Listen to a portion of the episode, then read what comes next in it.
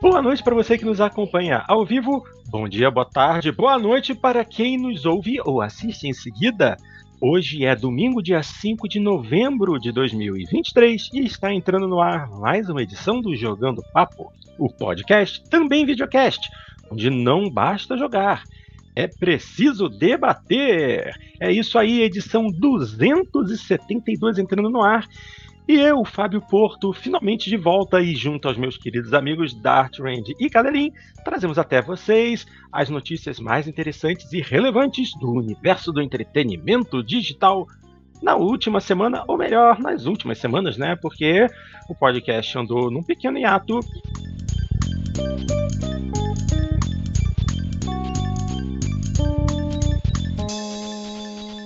Então temos aqui uma seleção de notícias interessantes para comentar. E antes da gente começar, eu quero agradecer muito a todos que lembraram de mim e mandaram boas vibrações. É, eu sofri um acidente em agosto que ocasionou uma torção violenta do meu tornozelo e a quebra de um osso da minha perna. É, e eu precisei ficar imobilizado, deitado durante muito tempo. Só agora eu estou voltando a caminhar. Eu ainda não estou 100%. Inclusive, eu estou no Rio de Janeiro. Vocês devem perceber que eu não estou no meu setup normal. Estou na casa dos meus pais, porque eu estou passando ainda por uma série de exercícios e fisioterapia para voltar a caminhar corretamente. Mas, como eu melhorei um pouco, acho que já dá para participar do programa novamente. Obviamente, se houver algum problema, vocês ficarão sabendo. No mais, vamos voltar ao nosso ritmo de trabalho normal, certo? Antes da gente continuar, vou até perguntar para os meus queridos como estão e saber o que eles estão jogando. Vou começar pelo Cadeirinho. Boa noite, Cadeirinho. Como estão as coisas e o que, que você anda jogando? Boa noite, Porto. Boa noite a todos que nos acompanham ao vivo ou que nos ouvem depois. É bom tê-lo de volta aqui conosco, Porto. Eu fiquei te substituindo aí, mas tava eu e o Dart fazendo, é, trocando figurinhas, né, na, nos é. nossas últimas gravações. Então é bom a gente poder ter pelo menos aí o nosso circuito é, de volta. E Bom, eu, eu na verdade eu, eu, não tenho jogado muita coisa diferente, sabe, Porto? Eu, eu ainda tenho jogado bastante o Baldur's Gate 3, eu tenho jogado ainda bastante o, o Street Fighter 6. E, e nos últimos, eu arrisco dizer, os 10 dias eu finalmente mergulhei no, no Starfield, é o jogo que, que uhum. os jogos da Bethesda geralmente eles me consomem bastante quando eu jogo. Então, o Starfield, ele, como ele estava concorrendo a atenção dele com o, o Baldur's Gate 3, eu não tinha começado a jogar ele assim muito forte. Eu tava jogando um pouquinho assim, mas eu tava me concentrando mais no Baldur's Gate 3, é um jogo o Baldur's Gate 3 é um jogo bem mais complexo do que o Starfield, então eu, eu tava querendo não desviar muito o foco.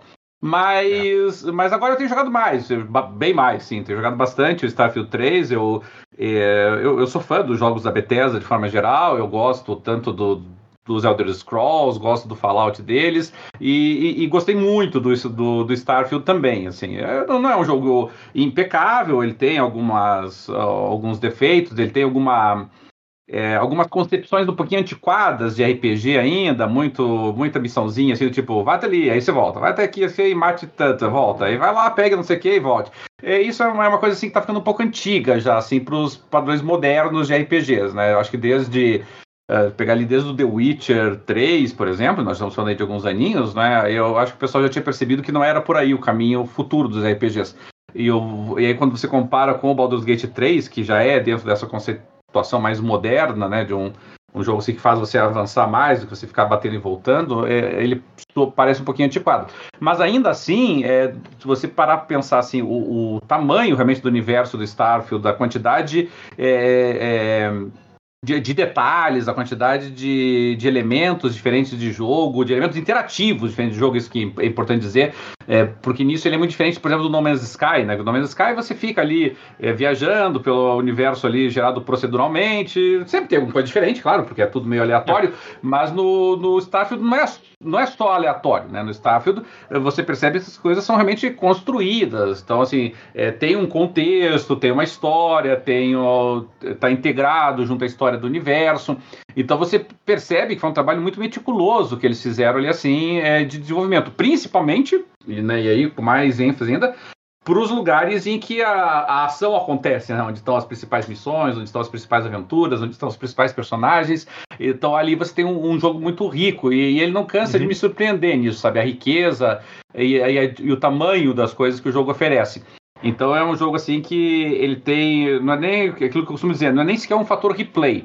Ele tem um fator de, de perpetuação, né? Ele vai, ele se mantém assim por um bom tempo. Eu, eu só lamento dele que, que infelizmente ainda para os padrões dos jogos da Bethesda, a comunidade de modders ainda não não abraçou totalmente o jogo. Assim, os mods do Starfield ainda são muito um, discretos, assim, sabe? Comparados uhum. ao que nós tínhamos pro Fallout, que nós tínhamos pro, pro Oblivion mesmo, que nós tínhamos pro Skyrim. Ainda assim, ele teve consumido bastante horas, Porto, e é esse que tem sido o meu jogo principal atual, o, o Starfield.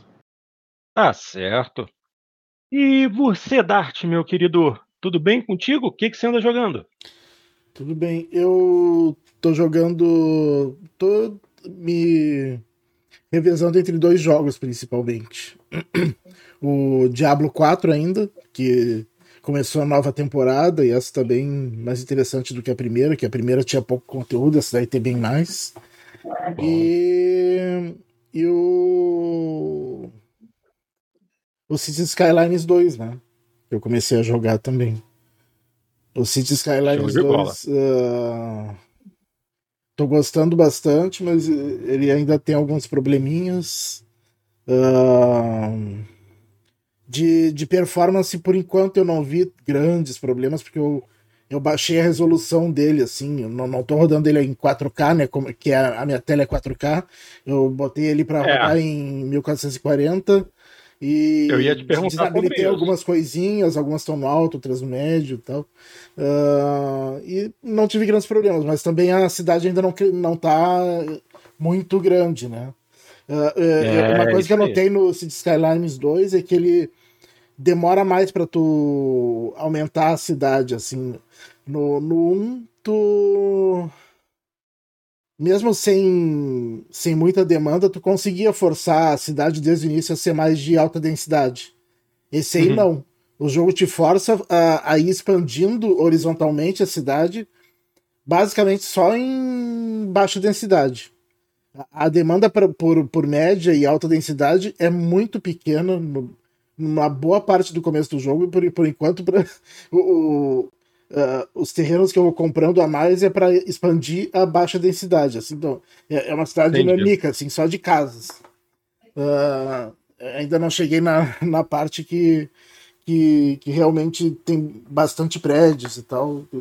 Porque geralmente é. eu, no, no, no 1 eu fazia umas cidades compactas, assim, que era. Uhum. que era, que era é. cheio de prédio e tal. E, e esse daí é, ele é. te força a ir crescendo com mais calma. Então...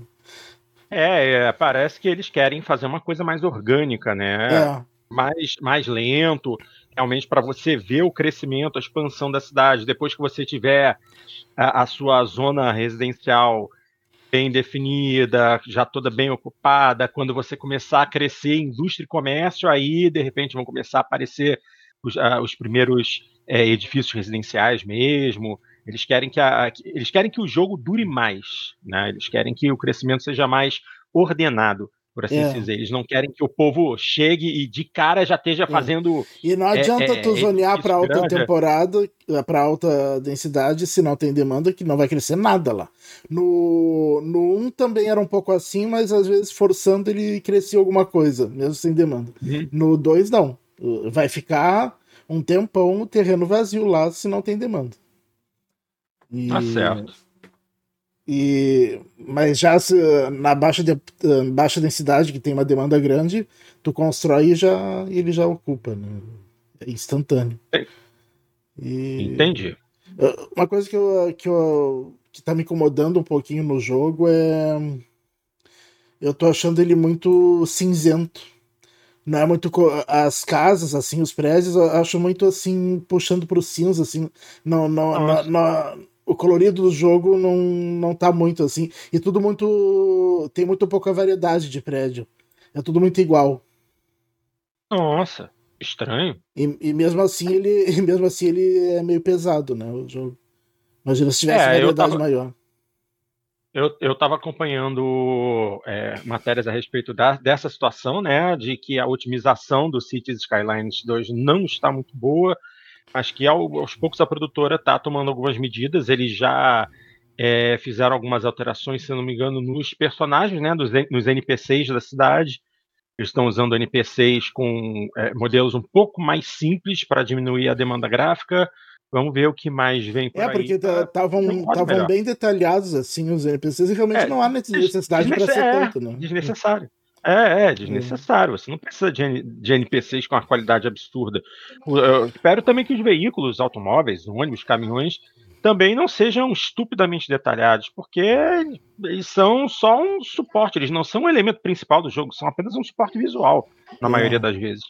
Vamos ver, vamos ver como é que vai ficar.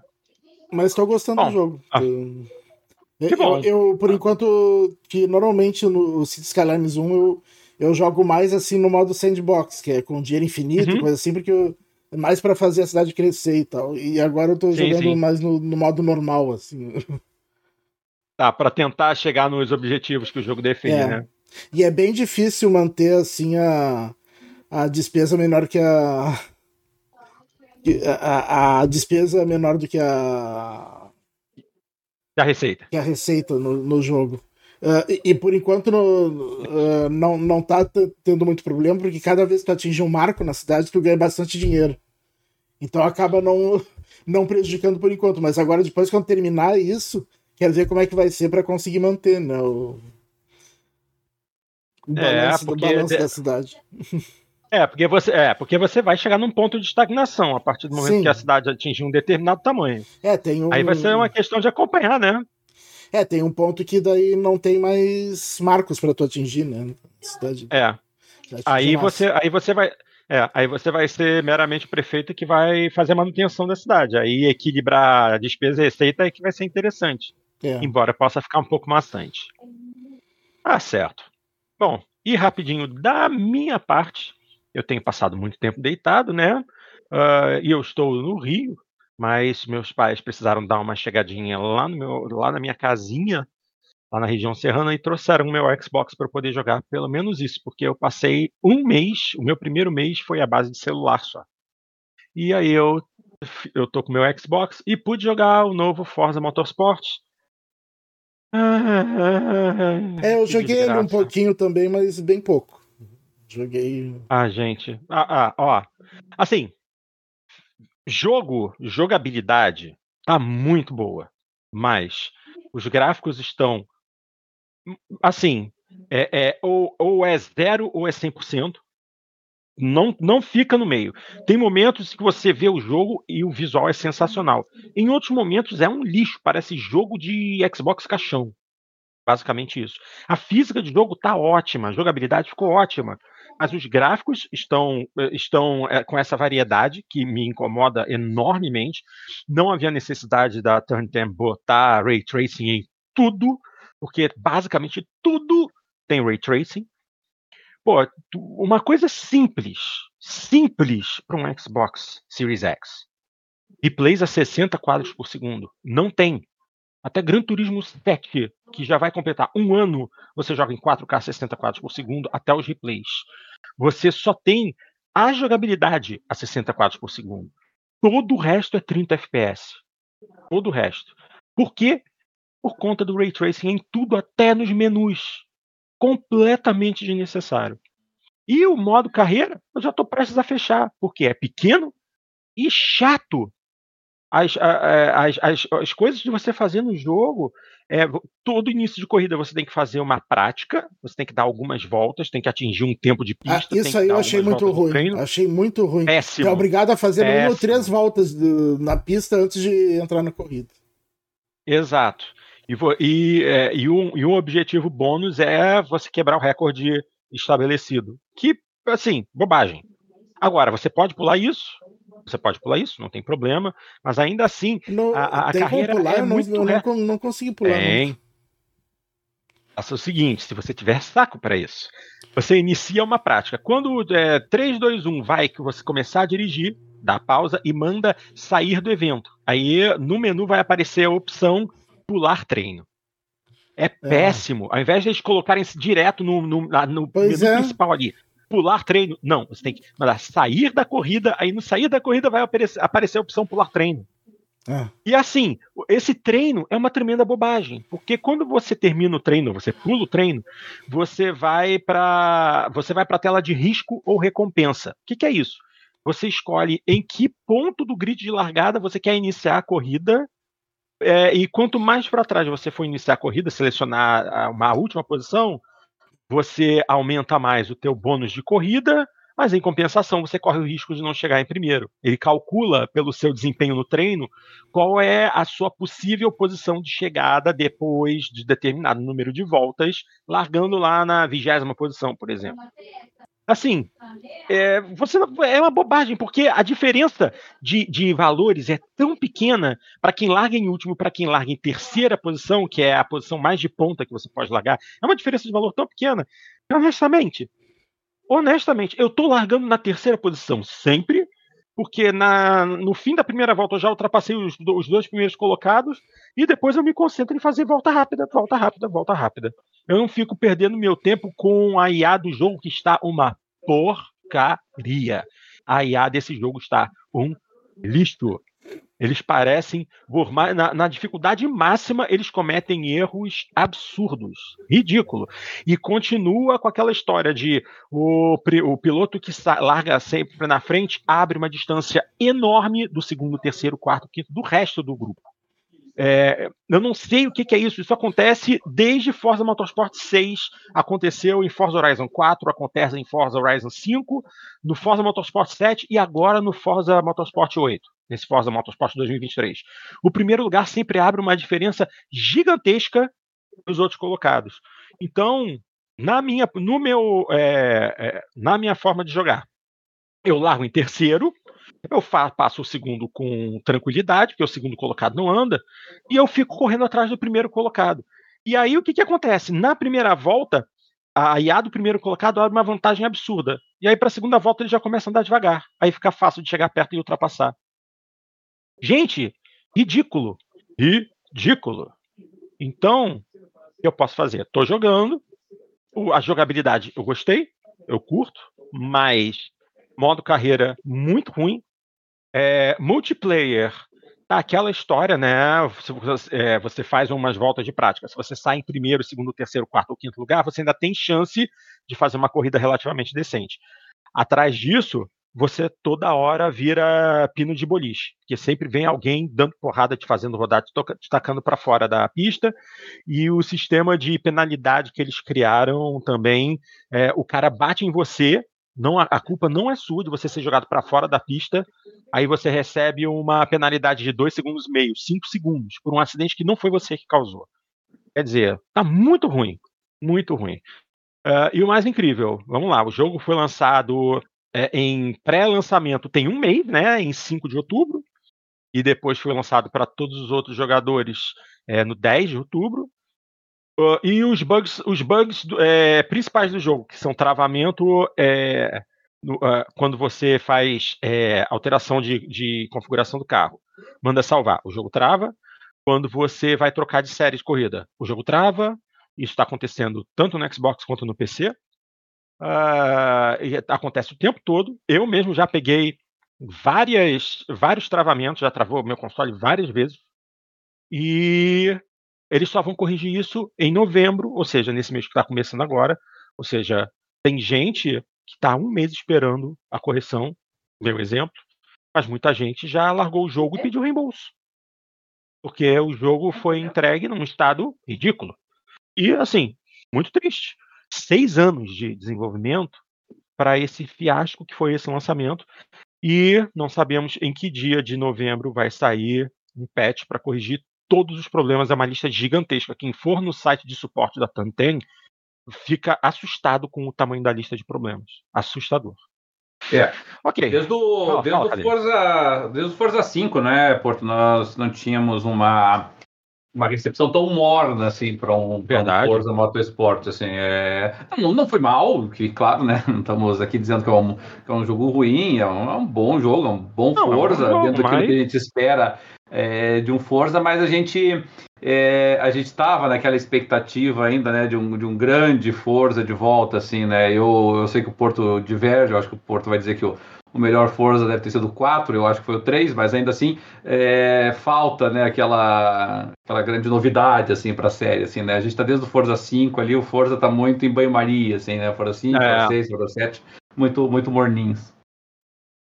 É, eu, por que, que eu falo que o Forza 4 é o melhor? Porque foi o jogo que realmente fez você é, escalar uma ordem de grandeza. Você começar com carrinhos compactos de, de 80 cavalos de potência, em circuitos pequenininhos, em corridas bem divertidas, e escalar a ordem de potência. E foi um jogo que trouxe uma lista gigante de carros, uma lista gigante de pistas, um modo carreira muito bem equilibrado. Aí hoje você já começa tendo que correr com carros esportivos de mais de 200 cavalos de potência. Quer dizer, uh, a progressão é chata. E tem outra coisa. No modo carreira em si, no modo principal do, do, do jogo, o modo single player principal, você só corre com carros de rua. Não tem nenhuma corrida com carro de competição. Grupo 3, grupo 3 da, FIA, da FIA grupo 2, é, grupo 1, esporte protótipos, nada disso. Você só corre esporte protótipos num único campeonato, num, numa outra linha do, do single player que você completa depois de completar 4, 8, 12, é, cinco campeonatos diferentes com cinco categorias cada. Demora muito, é muito chato, muito chato. Quer dizer, fazer o quê? Bom, Vamos lá, gente. Não vamos perder muito mais tempo, porque já nos alongamos bastante só com isso. Vamos ver as notícias. Vamos começar com essa daqui. Vamos começar com uma notícia mais para cima. Executivo da SEGA diz corajosamente que quer que Sonic ultrapasse Mario. Hum, isso aí é meio difícil, mas vamos ver o que, que eles falam a respeito. Essa é uma notícia do site VG247, tradução automática, então pode ter alguns errinhos por aí, mas vamos lá.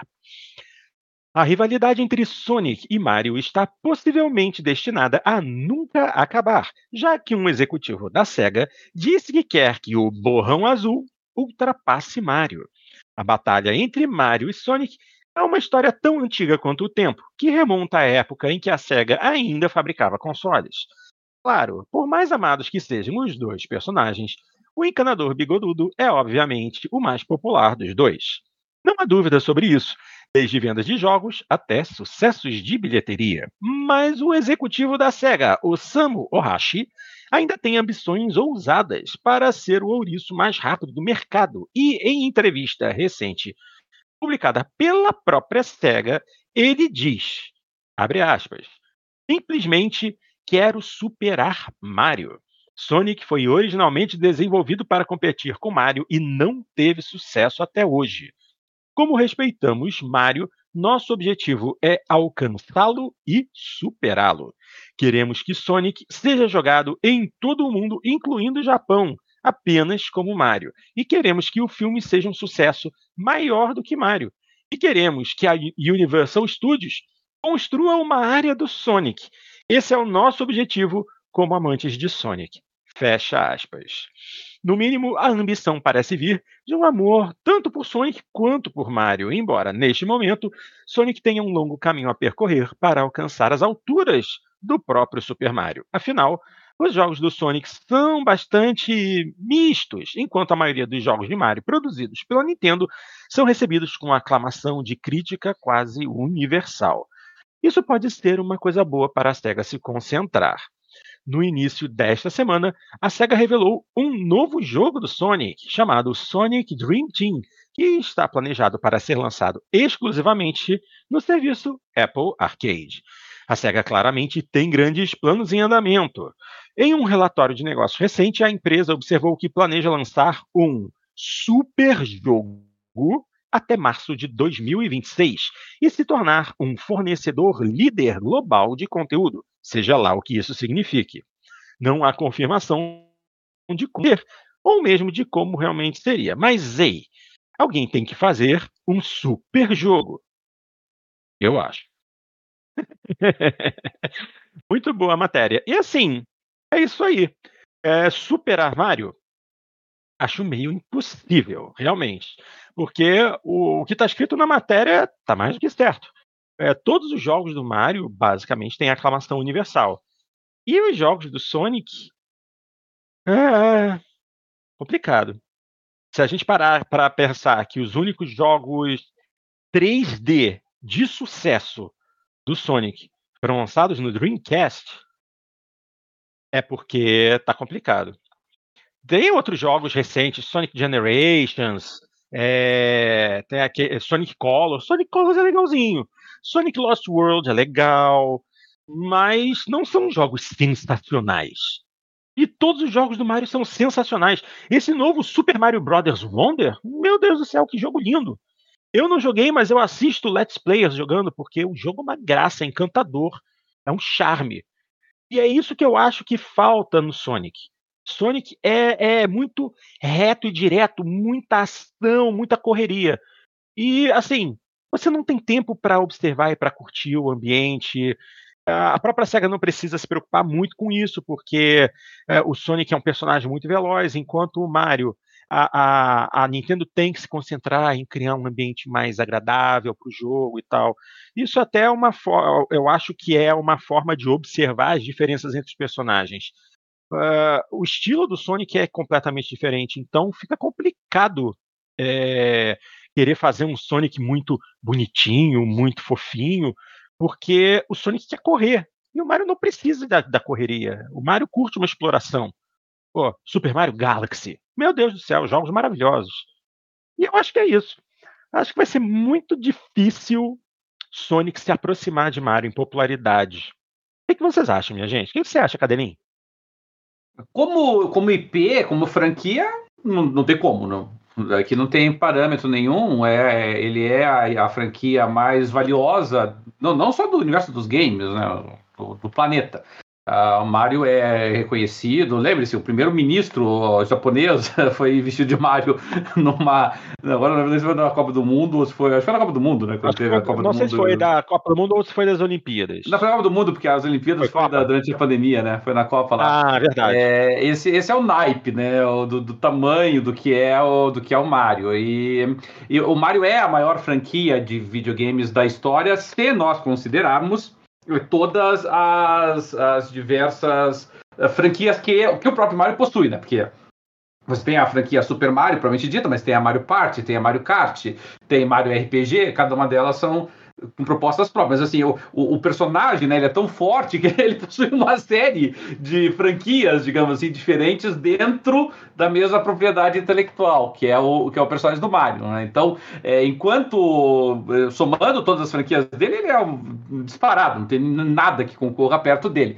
Mas mesmo que a gente considere só o Super Mario, né, a, a franquia principal ali, plataforma, uh, ele ainda assim é uma das maiores do mundo. Ele ficaria atrás só de, de Tetris, Pokémon Call of Duty, entendeu? Esse é o naipe da, da conversa. Estaria disputando com o GTA, por exemplo. E, e, e para isso eu teria que excluir todo o restante. Teria que excluir da conta todos os Mario Kart, tem que excluir da conta todos os Mario Party, todos os Mario Sports, todo o Mario RPG, qualquer coisa com o nome Mario, você tem que excluir, tem que ficar só o Super Mario ah. na jogada, né? Ah. É, dito isto, a verdade é que assim, a, a, franquia Sonic também é uma franquia poderosa, né? Por mais que os jogos da, do, do, Sonic aí eles, eles estejam meio capengando aí nos últimos tempos, ele ainda é uma franquia assim que é comparável em termos de vendas a, a franquias que até hoje são veneradas, né? Final Fantasy, uh, Need for Speed, aqui para falar de uma franquia aí do, da, da área do Porto, é, Legend of Zelda, né?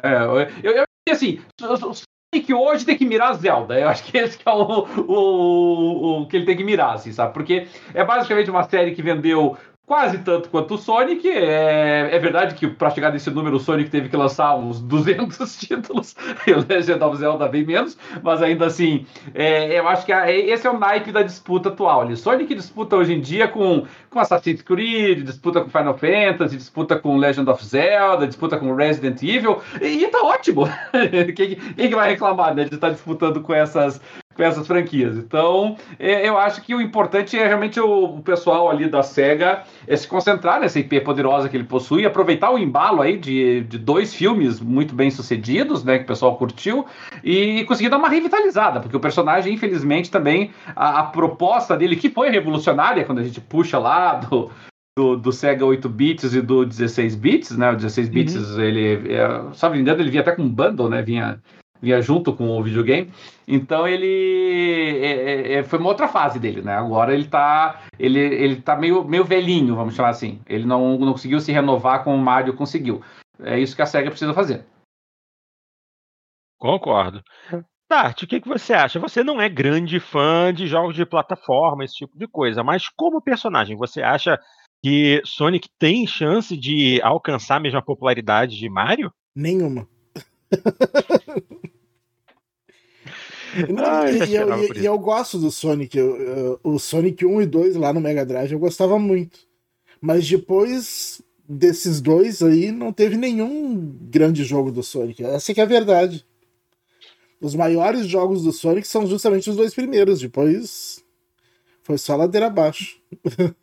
até em popularidade Bom, tudo, né? Em do vídeo, Sonic, né? é, né, eu concordo com o Darcy, você sabe, puxando da memória aqui, eu, eu acho que foram os dois maiores mesmo, sabe? Não consigo me lembrar de outro. Teve aquele Sonic Heroes, né, que, que fez sucesso, não sei como é que ele se compara. E mais recentemente disseram, né, que aquele Sonic Frontiers lá vendeu bem, não tenho certeza, mas. É, eu vi, mas eu vi a jogabilidade de Sonic Frontiers e eu não achei nada demais. Ah, esse lance de Sonic mundo aberto você, eu, eu vi uns gameplays e você fica, o jogador fica muito solto. Às vezes você se perde, não tem muitas referências no ambiente para saber exatamente onde você tem que ir, o que você tem que fazer, se você tem alguma missão, algum desafio. Você tem que ficar caçando, correndo atrás, e às vezes isso fica meio tedioso. Eu acho que o Sonic é um personagem que depende mais de um caminho definido para ele seguir, com obstáculos a serem evitados se houver uma eu, forma concordo. certa de apontar para onde ele deve ir, é. a coisa flui. Mas no, o Frontiers ficou muito aberto, você fica bem perdido no jogo. É, é. Visualmente é lindo. Visualmente. É, eu concordo, mas, mas, os fãs gostaram, vocês sabem. O, o, pessoal aí que gosta do Sonic, é, o, o pessoal que, que, curte a franquia gostou. É, ele, ele foi melhor recebido pelo público do que pela crítica. A crítica não curtiu muito ele, mas o público é. gostou, assim. É, eu acho uhum. que na verdade o Sonic funciona melhor em 2D mesmo, né, em vez de 3D. Não sei. É. E aí eu, e aí eu posso falar pro Dart o seguinte: é, se você gostou de Sonic 1 e Sonic 2, você deveria jogar Sonic CD, que é excelente, é. e mais recentemente Sonic Mania, que também é maravilhoso. Se você gostou dos Sonics originais, cara, Sonic Mania é perfeito você deveria de experimentar, porque vale a pena. É nostalgia, mas tem algumas novidades bem bacanas. É, o Sonic Mania, esse mais, mais unanimidade, assim, né? Tanto pela crítica é. quanto pelo jogador. Mas curiosamente é. não vendeu tanto. É, uma pena. Mas assim, em questão de jogabilidade, absolutamente incrível. É, é, é, é, é o Sonic do Mega Drive, sem tirar nem pôr, mas com ambientes novos, com desafios legais. Os mapas são muito bonitos jogabilidade, música, a música do jogo é sensacional. Vale a pena. Para quem gosta de Sonic e quer se sentir jogando de novo no Mega Drive, Sonic Mania é obrigatório. É e, e, e, curiosamente, Porto, um, um, videogame no qual Sonic Mania funciona muito bem é precisamente o Nintendo Switch. É, exatamente. Mas é justamente por, por quê? Porque é um jogo leve, não é um jogo difícil de, de programar. O motor gráfico é, foi criado pelo tal do Christian Whitehead, é, para simular o, o, o, funcionamento, os esquemas de movimento e física do Sonic de Mega Drive. E reproduz com perfeição. Só que ele é super leve, tanto que é, as conversões de Sonic 1 e Sonic 2 para iPhone foram feitas usando esse motor e ficaram perfeitas. E é esse mesmo motor que roda no, no Switch. Então é um. Quem, é quem joga o Sonic, quem jogou o Sonic The Hedgehog lá do, da década de 90 e joga o Sonic Mania vai achar perfeitamente é, é, identificável ele negócio. Sim, sim, o lance de você estar tá com ele em máxima velocidade e interromper o movimento dele para trocar de direção o timing e a velocidade de tudo é idêntico. É. É absolutamente perfeito. A própria SEGA inventou de fazer um Sonic 4 com visual moderno e uma física retrabalhada, e o jogo foi uma porcaria. Ninguém quis jogar. A crítica detonou o jogo e quem comprou o jogo pô, ficou decepcionado. A própria SEGA precisou uma third party, um programador de fora apaixonado por Sonic para fazerem uma coisa decente. É isso. Então, é uma pena. Eu adoro Sonic, adoro de paixão. Eu, particularmente, gosto até mais de Sonic que, que de Mario. Eu gosto do estilo dele. Mas não vai, não vai. Não vai conseguir ultrapassar nunca o Bigodudo. Vamos em frente, minha gente, que ainda tem bastante coisa para falar. Uh, próxima notícia, e essa é a respeito do joguinho que o Cadelinho está jogando, é sobre Baldur's Gate 3. Uh, relatório aponta a data de lançamento de Baldur's Gate 3 em, no Xbox para o início de dezembro. É isso aí, vamos ficar de olho. Uh, a notícia foi publicada pela Eurogamer e diz assim: uh, Baldur's Gate deverá ser lançado para Xbox em 6 de dezembro de 2023. Isso está de acordo com o famoso vazador Ecstasies, que diz no Twitter que se os testes de jogo prosseguirem conforme planejado, esta é a data que a Larian Studios almejou para o lançamento da versão de Xbox. Isso foi observado, inclusive, no Reddit, na subreddit Gaming Leaks and Rumors. Ecstasy tem um bom histórico de quebrar datas de lançamento antes dos anúncios e já havia dado a data de lançamento de Forza Motorsport antes que o Xbox confirmasse é, formalmente. Como sempre, esse anúncio vem com as advertências habituais e não pode ser considerado é, firme até uma confirmação formal. Mas se você está aguardando pacientemente a estreia do título para Xbox, talvez queira reservar uma licença com antecedência para o início de dezembro. Você sabe, é, só, só por, por é, precaução. Bom, um, os jogadores de Baldur's Gate 3 criaram uma maneira de recrutar uma companheira maligna. Uma... Ah, não, isso aqui já é já é coisa que não tem nada a ver. Mas, mas, tô, tô olhando para tô olhando para a lâmpada ao invés de olhar para a câmera. Mas vamos lá. Mais uma postagem uh, no X é, do Michael Dulles, que é da Larian Studios, ele respondeu a um tweet da Eurogamer a respeito dessa data de lançamento para 6 de dezembro, e o Dulce disse assim: Isso é novidade para mim. Ou seja, nem o próprio não, chefão não, da Larian. Não combinaram com, com os russos. Não é, O próprio chefão da Larian não está sabendo dessa história de 6 de dezembro, não. Então, será? Será? Bom, é, não, esse jogo não é o meu alvo, vocês sabem disso. O Cadeirinho já está jogando no PC. Então eu pergunto, Art, tens interesse? Até tenho, mas não no lançamento. vou esperar baixar o preço. Essa é até uma boa pergunta. Quanto é que está custando nesse momento o Baldur's Gate na Steam e na PSN? Porque. Uh, porque, assim. Uh, Baldur's Gate 3. No, na PSN vamos... deve estar tá, deve tá uns 300 reais, mais ou menos. No Steam, não sei, posso dar uma olhada agora. É, não deve estar tá barato também, porque. Dentro do, no, no PlayStation, R$ 299,90. É, aqui é, 300, no, 300, é, no, no Steam eu tenho que checar porque eu já comprei, né? Então eu tenho que entrar aqui. No Xbox deve PC. lançar por esse preço também. No PC tá 199. 199? Uhum. Pra falar a verdade, não tá tão caro quanto eu imaginava.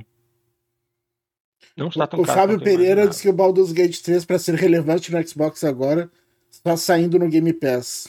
Acho que não vai sair no Game Pass. É, não, não faz parte hum. do, do histórico. A Larian nunca lançou jogos pro Game Pass. Nenhum dos jogos da Larian saiu pro Game Pass até hoje. Não vejo motivo pelo qual o, o Baldur's Gate 3 saísse, a não ser, é claro, que a Microsoft injetasse muito, muito, muito, muito dinheiro na jogada aí. Não sei se a Microsoft está disposta a isso depois da compra aí da, da Activision. Mas concordo com ele que é, vai chegar atrasado, né? Porque já, já, já saiu pro PC, já saiu pro, pro, pro PlayStation e a, as vendas dele são dominantes no PC. no PlayStation já não vendeu tudo isso, porque o pessoal já tinha jogado no PC.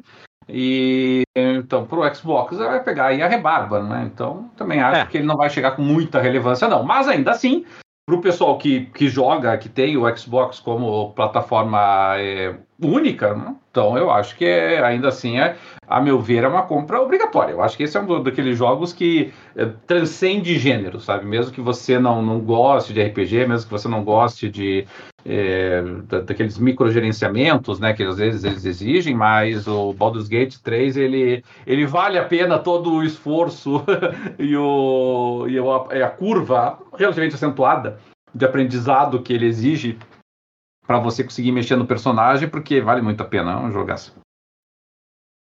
Tá certo. Ok, senhores. Vamos em frente e agora vamos falar de Sony. Uh, tem aqui uma matéria muito interessante publicada pelo site gamesindustry.biz falando a respeito da estratégia da Sony para longo prazo. É uma matéria de opinião que pergunta: por acaso a Sony tem uma estratégia de software a longo prazo? Uh, os estúdios PlayStation hoje são de classe mundial, mas com relatos de cortes de custos e rachaduras aparecendo na Band adquirida a alto custo, ah, existem preocupações sobre o amanhã.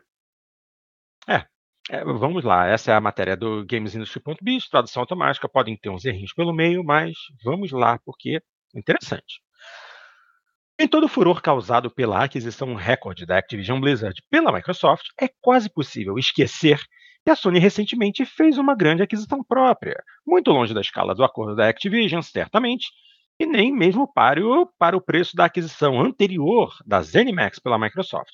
Mas mesmo assim, a compra da Bungie pela Sony por 3,6 bilhões de dólares foi um grande passo para a empresa.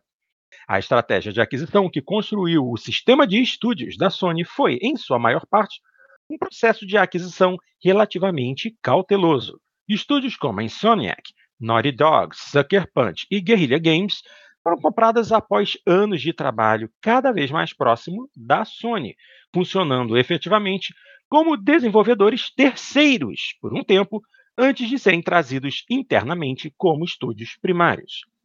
O acordo com a Bungie foi um desvio dessa estratégia. Embora o PlayStation fosse uma plataforma importante para Destiny e Destiny 2, a Bungie atua como uma editora multiplataforma dos seus próprios jogos, um status que foi prometido continuar mesmo após a conclusão desta dispendiosa aquisição. Na época, início de 2022, isso parecia uma evolução bastante importante da estratégia de software da Sony, que também havia recentemente começado a abraçar plataformas não PlayStation com lançamentos para PC bem recebidos de seus principais títulos originais. A Bungie daria um passo adiante, ao mesmo tempo que traria experiência em serviços ao vivo, que desenvolveria esse lado do negócio para a Sony como um todo. Enquanto isso, do lado da Bungie, o foco estava na independência e no crescimento. A autonomia do estúdio sobreviveria à aquisição enquanto a injeção de capital resultante lhe permitiria crescer e concretizar seus planos muito mais rapidamente. Quase dois anos depois, uma série de demissões na Bungie, acompanhada por alguns atrasos em projetos em andamento, trouxe esse acordo de volta ao foco e levantou algumas questões significativas sobre qual é realmente a estratégia da Sony aqui. Números exatos não foram divulgados, mas cerca de 100 dos 1.200 funcionários da empresa foram demitidos. A próxima grande expansão de Destiny 2 foi adiada alguns meses, até junho de 2024, enquanto o seu novo título, Marathon, foi adiado para 2025. Tudo isso acontece porque Destiny 2 não atingiu suas metas de receita em cerca de 45%, uma grande queda que sugere que o venerável jogo, originalmente lançado em 2017, está sendo encerrado muito mais rapidamente do que a empresa esperava. Também vale a pena mencionar que demissões também aconteceram nos estúdios Media Molecule e na Visual Arts, propriedade da Sony, também no início desse mês passado, em outubro. Em grande parte não comentado quando a compra da Bungie pela Sony foi realizada, foi o investimento arriscado. 3 bilhões e 600 mil dólares é uma boa quantia para uma empresa do tamanho da Sony. E embora a Bungie seja um estúdio com uma história extraordinária, a criação de franquias Halo e Destiny por si, por si só já o torna notável, ela não possui a propriedade intelectual mais valiosa que criou, Halo. E seu único jogo no momento, Destiny 2, passou por sérios altos e baixos em termos de sucesso comercial e sentimento dos jogadores. Desde a aquisição, anunciou um novo título, um jogo de tiro de extração, um subgênero bastante masoquista que ainda não rendeu um título de sucesso comercial genuinamente importante. Título esse baseado na IP Marathon. Essa foi uma escolha estranha. A maior parte do público potencial para um jogo de tiro de extração não nasceu não, é, não era nascida quando o último Marathon foi lançado. E a maioria das pessoas que se lembra de Marathon desprezam com carinho a noção da série ser exumada como um jogo de tiro online com serviço ao vivo, fazendo-nos pensar que o ponto de anexar SP a este projeto não foi a melhor ideia. De qualquer forma, a resposta ao trailer fortemente, fortemente estilizado de Marathon que foi exibido não foi totalmente positiva. Um começo difícil para o primeiro novo projeto da aquisição mais cara da Sony até o momento. Nesse contexto, as demissões na Bungie são um sinal preocupante. Não dá para saber se essa decisão veio de dentro da Bungie ou se foi exigida pela Sony. Mas reportar sobre essas demissões ajudou a contextualizá-las juntamente com um esforço mais amplo de reduções de custos nos estúdios da Sony. Qualquer que seja a sua opinião sobre a aquisição da Activision Blizzard, agora é um negócio fechado. E a Sony precisa de uma estratégia ousada para garantir que permaneça competitiva não neste ano ou no próximo, mas daqui a 5 e 10 anos. Não é nenhum segredo que a indústria como um todo está em modo de redução de custos e demissões neste ano. No entanto, a desculpa de que todo mundo está fazendo isso seria um conforto frio para a Sony daqui a alguns anos, se a economia deixar seus estúdios incapazes de manter sua vantagem sobre o rival muito maior, mais faminto e mais agressivo da empresa. Se essa não for a estratégia da Sony, ela precisa começar, ela precisa começar a responder a algumas perguntas pontuais sobre o que fará. E o que está acontecendo na Band será observado com atenção como um indicador do pensamento da empresa. É, minha gente, a coisa está feia. A Sony botou uma grana pesada para comprar a Band. Vamos lembrar que 3 bilhões e 600 mil dólares é muito dinheiro. E a Sony não tem o cheat do dinheiro infinito que a Microsoft tem hoje. É incrível ver como é que as coisas mudam, né? Se a gente lembrar da Sony dos anos 80, 90 e meados dos anos 2000, ela era um dos maiores conglomerados do planeta. A que que ela se resume hoje? Cinema, é, música e videogames. Tudo, a, toda a grande quantidade de hardware que ela produzia acabou, porque ela parou no tempo, não conseguiu acompanhar o ritmo das rivais e não inovou. Então, ela ainda tem no PlayStation é, uma, vamos colocar entre aspas, tábua de salvação, mas essa é uma tábua de salvação que está rachada no momento. E a Microsoft, que sempre foi um elemento muito menor, ganhou muita atração. E nesse ponto, a única que realmente se destaca e se mantém no alto é a Nintendo, porque é uma empresa que não tem ambições gigantescas, nunca teve. Ela faz aquilo que ela sabe fazer e faz bem e não, acaba não se metendo em muita confusão. Enquanto Sony e Microsoft estão nessa briga aí. O que vocês acham, minha gente? Porque uh, a Sony realmente ela tem aquela, né? Exclusivos, exclusivos, exclusivos comprou, de, comprou a Bungie porque a Bungie tem Destiny, que é um serviço de jogo live service, né? É, jogo ao vivo que funciona. Funciona, entre aspas. Não é uma coisa garantida. E agora fica naquela. Eles vão continuar botando dinheiro na Bungie, investir nesse modelo de jogo, ou eles vão é, continuar focando mais nos exclusivos, naquilo que sempre foi é o forte da empresa. Complicado. O que você acha, Cadelinho? Porto, eu, eu, penso que há uma leitura é, virtualmente unânime das pessoas, no sentido de que o, os videogames, essas plataformas dedicadas de jogos de, de, aceleração gráfica local, que a gente chama, elas é, vão desaparecer eventualmente. Nós não sabemos quando isso vai acontecer, essa, essa é uma previsão assim que parte da indústria já fazia há uns 10 anos atrás, nós mesmos aqui zombamos muitas vezes disso, né? Mas a gente sempre fica naquela expectativa, né?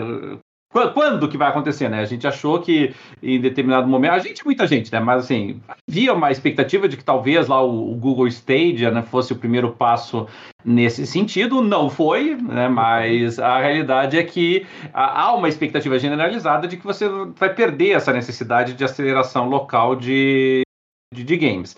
E, e, aí a dúvida que fica, porque essa é a percepção do mercado, é o, o que, que as empresas vão fazer nesse cenário. Né? A, porque a, a, a, Sony, ela realmente ela não tem propriamente uma, uma estratégia específica de, de atuação no mercado de software. Ela tem uma estratégia ainda de, de hardware. É, é diferente da Microsoft, por exemplo, que já capitaneou, já migrou basicamente para xCloud, já migrou para Game Pass.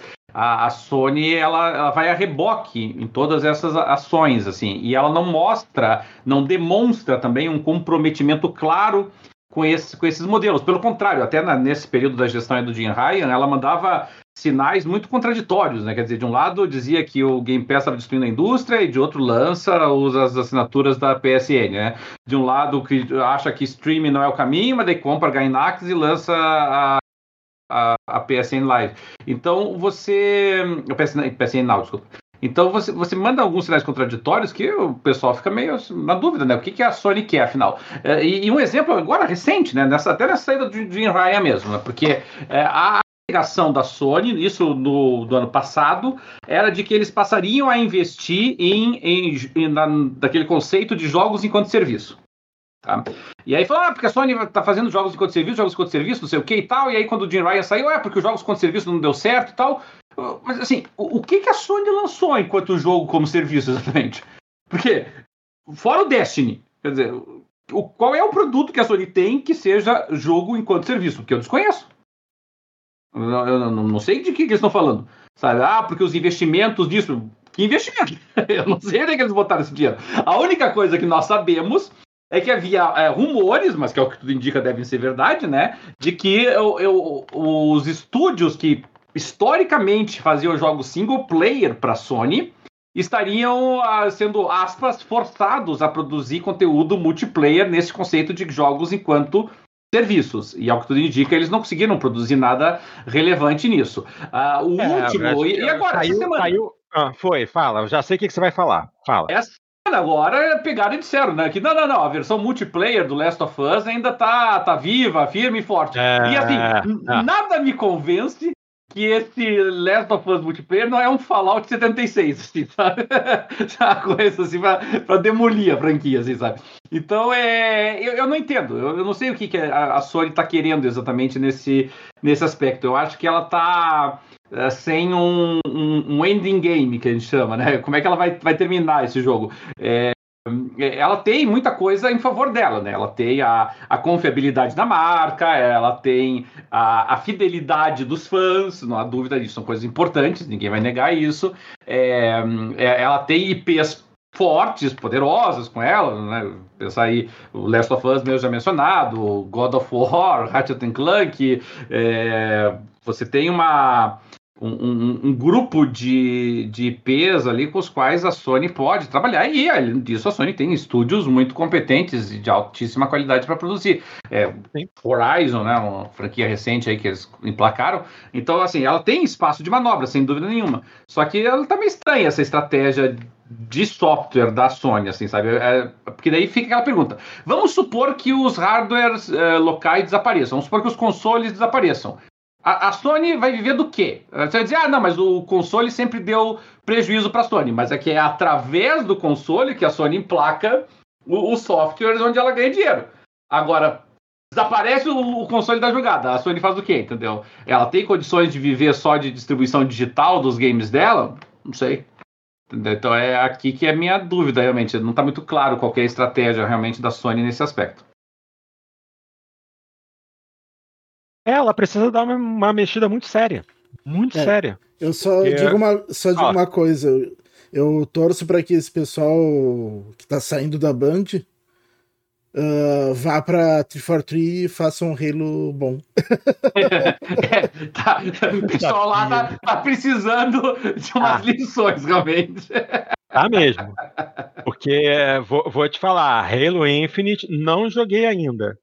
Inclusive, eu tava, eu tava dando uma olhada na, é, nos preços dos jogos uh, para Black Friday, né? Aí eu de farra fui ver jogos de Xbox na Amazon.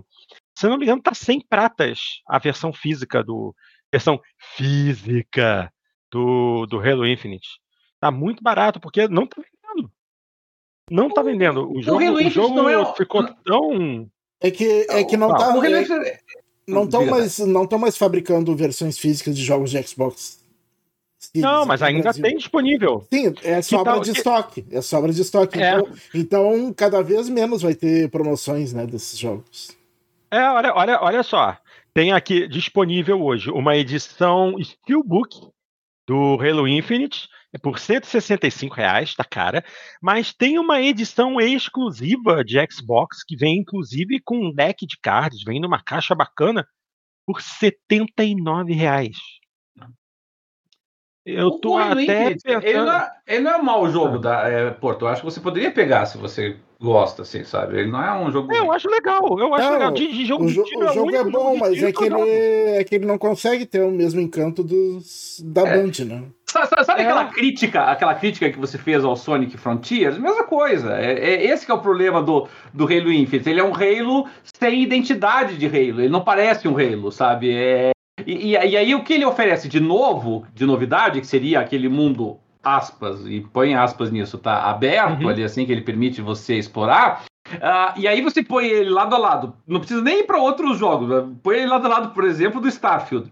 É, fica escancaradas as limitações do, do, do Halo, assim, sabe? Porque, assim, tudo que o Halo Infinite trouxe de novidade, o Starfield faz com muita sobra, com muito mais qualidade do que, o, do que o Halo faz, assim, sabe? E, e, e, com muito maior e muito mais amplo e tal. Dá, dá quase vontade de você pegar e, e, entregar o Halo pra Bethesda e dizer, Bethesda, faça um jogo do Halo aí, então, tá? ah, vocês aí, porque se é pra fazer esse negócio de sandbox e mundo aberto, vocês pelo menos sabem o que vocês estão fazendo. E, e, então, realmente, o, o, problema do Halo Infinite é esse. Ele não é um jogo ruim, mas ele não tem pedigree de Halo, ele não tem identidade de Halo, ele não tem. É, talvez, talvez Halo seja que nem você falou do Sonic, sabe?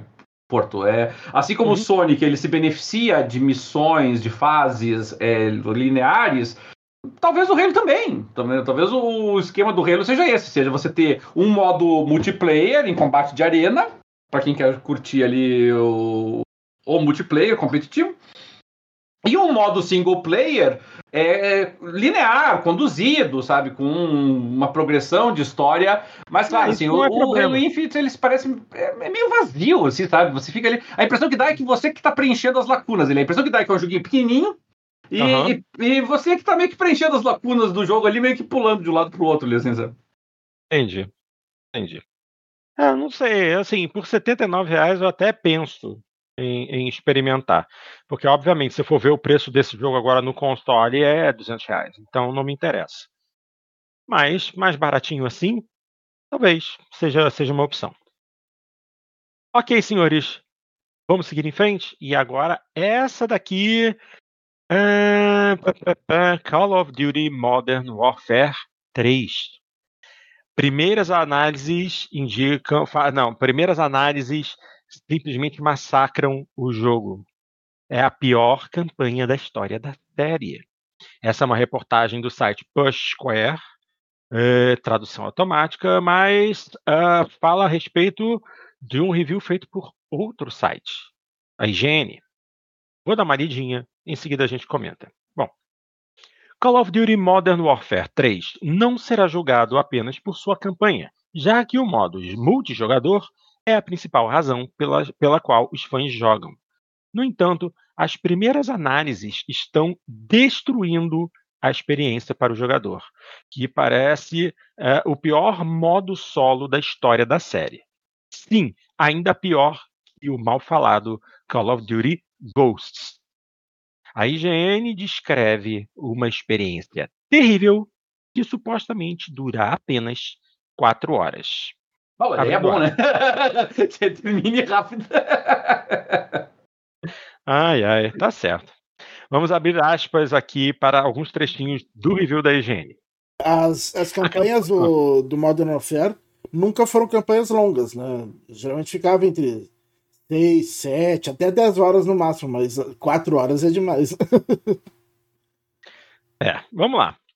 Abrindo aspas aqui para a higiene. Uh, a campanha de Modern Warfare 3 comete o maior pecado possível para um thriller de ação mundial. É chata. É uma pálida imitação do passado, composta por momentos de história mal elaborados que entram em conflito com tentativas de introduzir novas missões de combate abertas, projetadas para encorajar a liberdade do jogador, mas que, em vez disso, caem de cara no chão. Fecha aspas. E depois ainda é, fazem o seguinte comentário sarcástico. Abre aspas. Se esta é a qualidade que esperamos das campanhas de Call of Duty, talvez seja melhor levar um ou dois anos para redefinir e, e elevar esse nível de volta às alturas de antigamente. Fecha aspas. Claro, o boato é que este Call of Duty foi originalmente planejado para ser lançado como um pacote de expansão DLC, mas foi reembalado e apresentado como um jogo completo. Isso é evidenciado pela lista de troféus do jogo para PlayStation 5, que lista uh, os, os gongos de Modern Warfare 3 como DLC para Modern Warfare 2. É, aparentemente é, aconteceram alguns probleminhas, né, dentro da Activision, talvez toda essa tensão com o processo de aquisição pela Microsoft tenha causado algum problema. Só pode ser tenha causado algum problema dentro da produtora, porque não é possível. Aliás, quem foi a produtora? É, é, qual das subprodutoras da Activision é, foi responsável? É Infinity Ward, os Modern Warfare sempre Infinity são Ward? da Infinity Ward, que é justamente os melhores Call of Duty uhum. são os da Infinity Ward, né? Normalmente. Uhum. Por isso que eu tô achando bem estranho. Sério? É. Nossa! É porque é aquilo, é, ainda não tem né, nenhum review publicado no Metacritic, porque.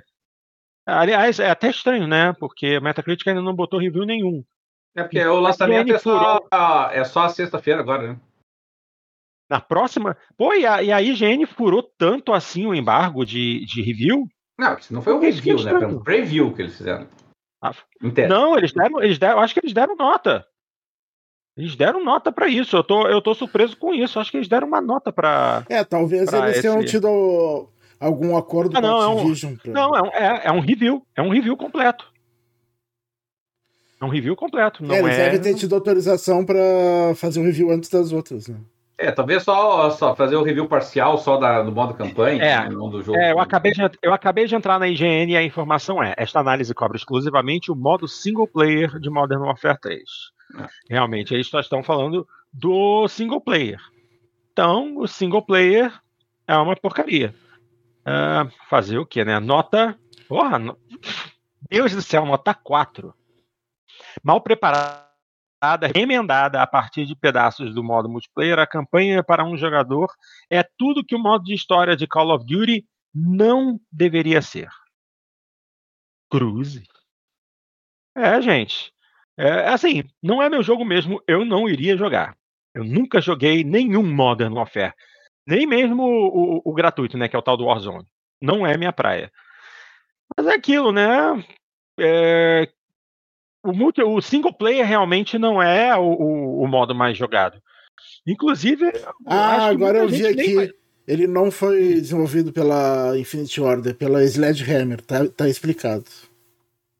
Hum... achei, achei muito estranho a, a Infinity Ward fazer uma cagada tão grande com, com o Modern Warfare, que geralmente os Modern Warfare são dela, né? É. Exatamente. O, o, Modern Warfare nunca teve, assim, quer dizer, nunca é um exagero. O, o primeiro Modern Warfare, né, que seria o Call of Duty 4, mas que foi o primeiro Modern Warfare, que a gente vai mencionar é, logo na sequência aí, ele, ele tinha um modo campanha muito bom. É, realmente foi, foi revolucionário, inclusive, para um jogo de, de tiro em primeira pessoa. Mas os outros, assim, um, modos campanhas passáveis, né? Mas, o 2 assim. o dois também. O 2 também era muito bom. O Modern Warfare é. 2 era tão, tão bom quanto um, o 1. É. E, e, e, esse reboot do Modern Warfare que teve em 2019 também foi muito bem elogiado pela crítica, né? Ah, sim, ficou bonito, né? A, a, a remasterização dele ficou ótimo. Não a remasterização, o reboot. Eu, esses novos Modern Warfare que começaram em. Ah, o novo, tá. É. Ah, achei que você tá falando do, do, do, daquele remaster que fizeram do, do primeiro Modern Warfare lá. Não. É, gente. É muito triste, mas novamente, esse não vai ser o modo mais jogado do título. Só que aí fica aquela também, né? Você tem o. O, o Warzone é do Call of Duty, né? É, é, o, é, é, a, é, o modo, é o jogo gratuito, né? É o modo gratuito uhum. de multiplayer, né? Vai ter um Warzone baseado no Modern Warfare 3? Tem que ter, né? Ou será que o multiplayer dele vai ser bom o suficiente para que o povo abandone o Warzone? Acho que nada impede, né? Uma coisa não impede a outra. Você pode ter um jogo que tem um péssimo single player e tem um ótimo multiplayer. Não, não seria novidade.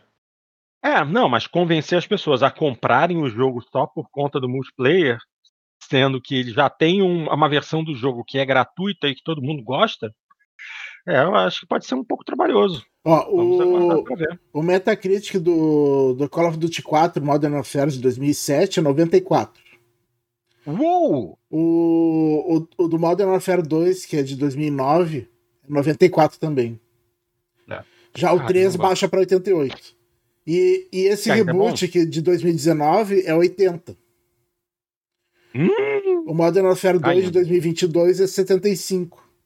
E agora esse provavelmente vai ser menos. Né? Vai ser menos. Vamos ver quando, quando abrirem aí, liberarem as porteiras dos reviews. É por isso mesmo que eu falei, tô surpreso da IGN já ter liberado um review tão cedo e mais ninguém ter falado nada. Mas, de qualquer forma, pelo tamanho que a IGN tem, né? Muita gente vai levar isso em consideração. Vamos aguardar para ver. Sigamos em frente, meus queridos. Uh... Bom, Vamos falar de um jogo que eu não joguei. Aliás, um jogo que ninguém aqui jogou, pelo que eu sei. Vamos falar de Spider-Man 2. E assim, os reviews foram excelentes. É, é um, é um must play, né? E tá com nota 90 no Metacritic. É um jogo que aparentemente leva o hardware do PlayStation 5 ao seu limite. É, porque é um jogo que graficamente utiliza ray tracing o tempo todo. É um jogo que é, leva o SSD, o uso do SSD ao seu máximo, porque tem a, a travessia do mundo aberto, né, de, de Manhattan, com muita rapidez.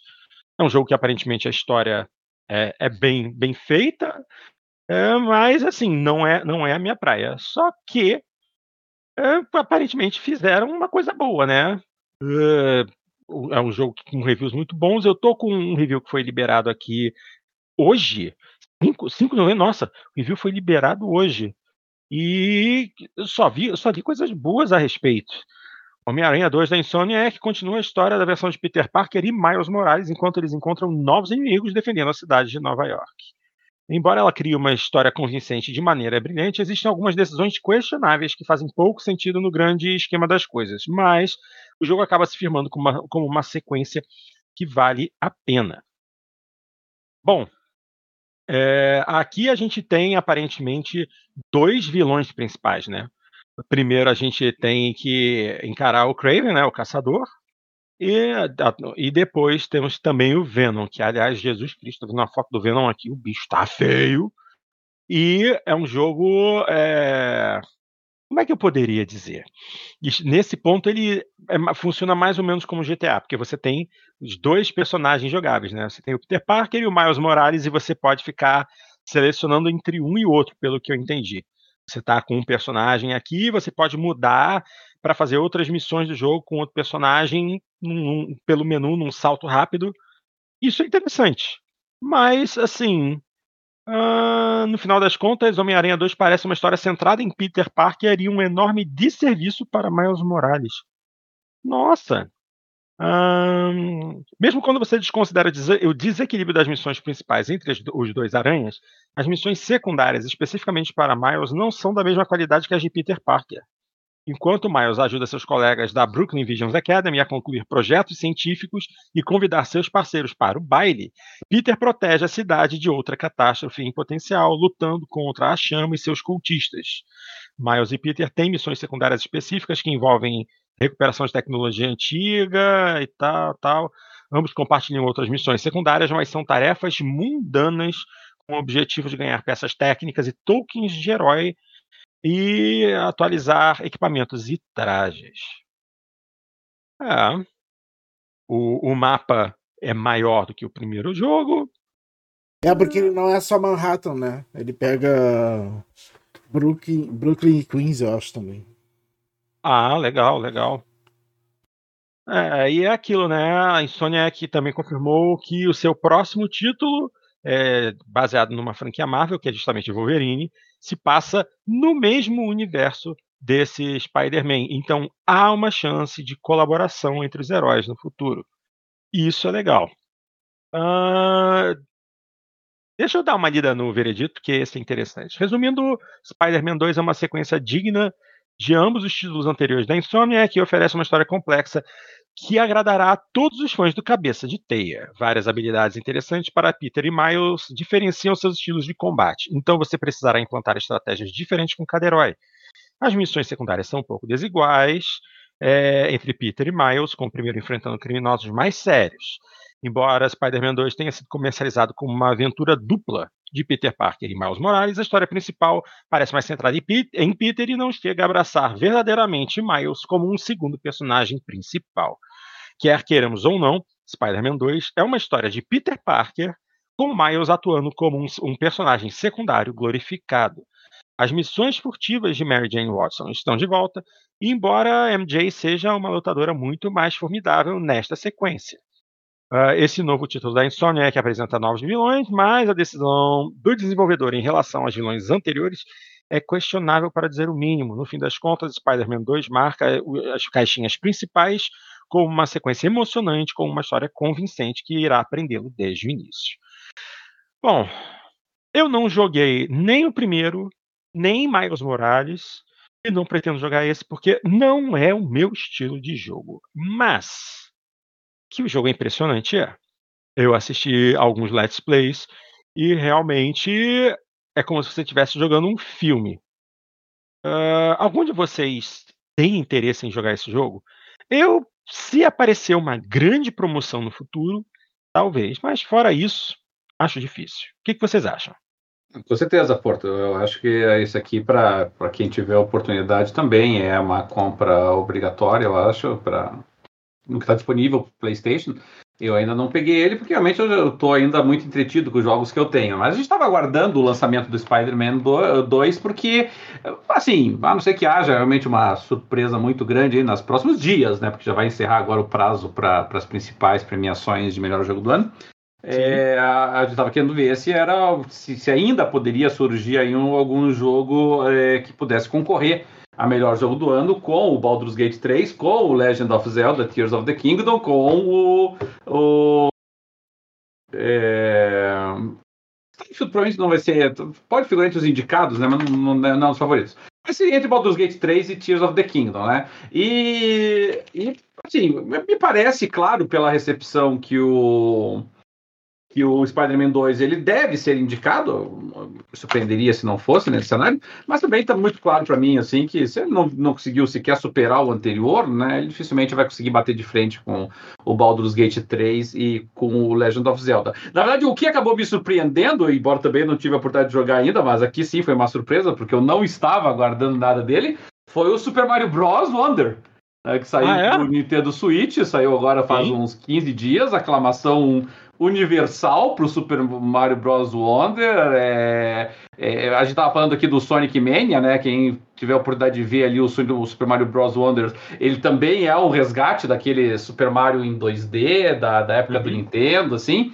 E, e assim, é praticamente aclamação universal, tanto dos usuários quanto da crítica, assim, sabe? Então, no final das contas, ao invés de ser Spider-Man o que estaria o que está ameaçando a vitória do Baldur's Gate 3 do Legend of Zelda, na verdade, quem está ameaçando é o Super Mario Bros. Wonder. Aí, de novo, aí uma, uma, uma briga de frente aí entre dois títulos da Nintendo. Embora eu continue achando que o favorito para esse ano é Baldur's Mas Gate. Mas o Super Mario Bros. Wonder, ele. Se ele não ganhar o jogo do ano, ele vai ganhar aquela categoria que é de melhor jogo da Nintendo, que é melhor jogo é, de família. É, melhor jogo de família, plataforma. é, não, isso, esse com certeza. Esse ele deve ganhar. É, sem dúvida. Ai, ai, melhor jogo da Nintendo. É, porque é sempre jogo da Nintendo que é indicado nessa categoria. É, eu sei. É, a gente, e a gente tem que aguardar aí para ver. Já tem data para Video Game Awards desse ano? Ah, é, a pr primeira semana de dezembro, eu acho. E... Ah, tá certo. E, e o outro jogo. de dezembro. Um outro jogo, aí para quem tem Nintendo Switch, sabe, mas que tá surpreendendo, pelo menos, ainda tá em ah. andamento a recepção dele, Porto, mas, mas que eu acho que é o primeiro jogo do estilo que consegue superar a marca de 90 no Metacritic, é, se chama Jack Gianni, Jack Gian. Esse Jack Gian, ele é um... Bom, pra quem não sabe, ele é um otome. Você, você consegue explicar, pessoal, o que é um otome, Porto? Hum... Não o, sei. os, os otomi são um gênero de produto japonês que, que são basicamente jogos de mulheres, são jogos voltados para o ah, público tá. feminino. Ou animes voltados para o público feminino, né? São, são otomis. É, geralmente eles são histórias românticasinhas. Então esse Jack Jenny é uma é uma visual novel, né? Uma, uma novela uhum. visual é, de, de relacionamento amoroso entre, entre personagens e voltado para o público feminino, mas muito nicho, portanto, o jogo, mas que está com 90 no Metacritic por enquanto. Então, a, ainda está em andamento, o jogo lançou há, há pouco tempo aí, né? Mas é uma recepção muito forte por enquanto na, na, na crítica. Não, é interessante ver que é um, é. Jo um jogo no estilo de relacionamento, né? Uma, tipo uma visual novel, mais voltada é. para o público feminino, atingindo um resultado tão bom, a história deve ser excelente. É, eu nunca vi um jogo desse gênero com um desempenho dessa natureza. E sobre o, legal, legal. Sobre o Spider-Man, eu, eu tenho vontade de jogar, eu joguei os outros dois, né? Mas eu vou esperar baixar o preço. tá certo. Ah, uh, pra, pra ter uma ideia da, de exclusivo da Sony, eu ainda não joguei o God of War Ragnarok. Que eu nem quero, eu. Que eu quero jogar. Nem eu, que nem eu, eu joguei promoção. Ainda. E não apareceu nenhuma ainda? É, ou entrar, na, ou entrar na PSN Plus, né? É, é mais fácil, é mais fácil é, comprar a versão em disco na Black Friday.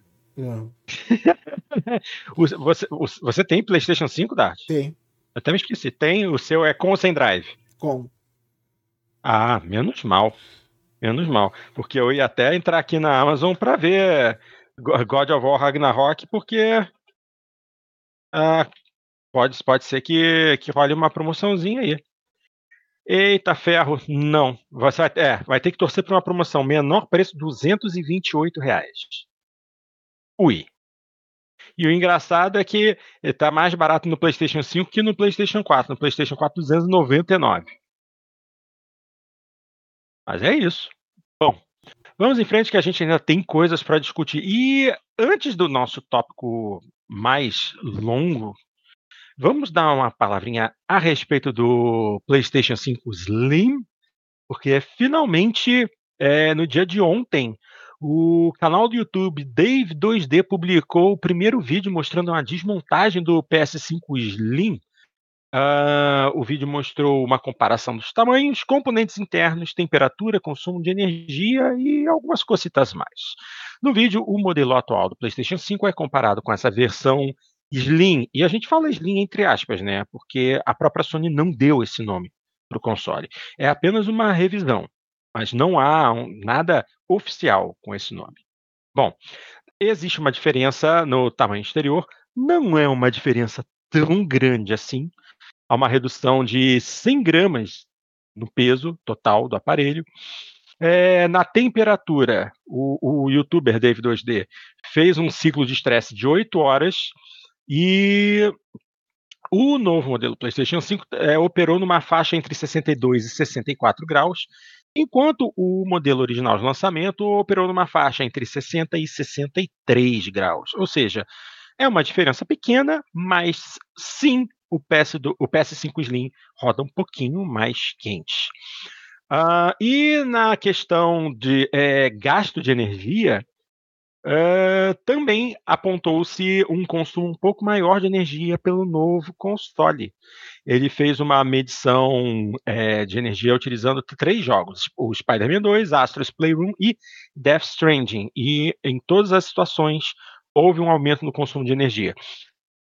É interessante citar o seguinte: o console realmente teve uma boa redução no tamanho.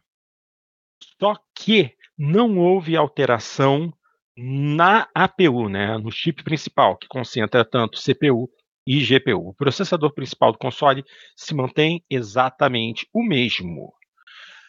É, quando o PlayStation 5 foi lançado, ele vinha com um, o processador principal é, era produzido com processo de 7 nanômetros. Na revisão, na primeira revisão após o lançamento, que é o console que eu tenho, particularmente, eles já utilizam um processador com processo de 6 nanômetros. E esperava-se que, com esse console menor, eles tivessem reduzido ainda mais o processador. Só que a desmontagem deixa bem claro que não foi o caso. O processador se mantém idêntico e até por isso mesmo eles mantêm é, os mesmos números na fonte é, e o console tem o consumo igual ou pouco superior ao do console anterior. A principal diferença de hardware, além do drive né, de Blu-ray destacável, é a questão da memória. Porque o PlayStation 5, o grandão, ele tem 800 e, se não me engano, são 825 GB de memória, não sei se são 825 ou 875, não lembro. E esta revisão agora, esse Slim, tem 1 tera de SSD. Na época do lançamento do PlayStation 5, essa questão do tamanho, é, a Sony falou que era porque era uma memória muito mais rápida e control, o controlador dessas memórias era mais avançado e coisa e tal, que as memórias disponíveis não eram suficientes para atender o desempenho que o processador do PlayStation 5 exigia. A desmontagem desse Slim deixa bem claro que Agora ele, ele utiliza memórias bem comuns. As memórias que compõem os chips de memória e a controladora de memórias que compõem esse 1 terabyte de armazenamento são peças disponíveis no grande mercado. Ou seja, ou nós tivemos um avanço muito rápido no desenvolvimento dessas memórias, ou a Sony contou mais uma ladainha na época do lançamento do PS5 porque aparentemente aquelas memórias incríveis não são nada demais. Bom, só para concluir aqui, uh, o, o, console terá preço de lançamento, vai se manter o mesmo nos Estados Unidos, 499 dólares. Uh, essa variação, essa desmontagem foi no modelo com drive. E não há nenhuma indicação de quando esta versão estará disponível no Brasil. E é isso aí, minha gente. É... Bom, é, na desmontagem fica claro que alteraram é, bastante a forma de como o, o Slim é refrigerado. Quando você olha à frente do PlayStation 5, você vê que entre as placas brancas, né, naquele V, naquela forma de V que tem na frente, ele tem uma série de tomadas de ar direcionadas para facilitar o fluxo de ar em direção ao cooler, né? que fica na parte superior do corpo do console. Nesse Slim, não tem isso. O ar, a forma como o ar acessa esse cooler é bem diferente. A principal diferença é que o cooler em si, o número de lâminas do cooler é maior. São 21 lâminas contra 19 do PS5 original. Grande diferença. Então, realmente, esse é um console que roda um pouquinho mais quente, sim. E essa questão do drive assim, a diferença, como o modelo digital ficou mais caro, a diferença de preço ficou tão pequena que, novamente, eu acho que é um tiro no pé comprar a versão digital para depois ter que depender de um drive. Eu acho uma bobagem. Você gasta 30 ou 40 dólares a mais e já compra a versão com drive. Concordam?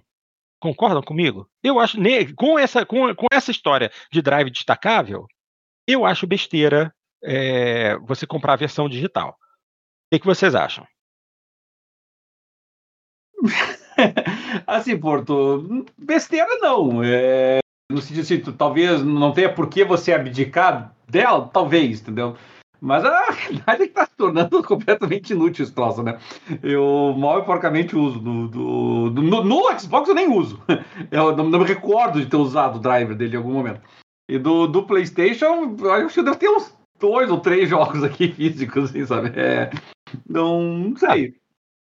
Bom, para você ver que interessante, com essa história de eu ficar preso aqui em casa, o, trouxe, os meus pais trouxeram para mim o meu Series X e eu estou usando o Drive.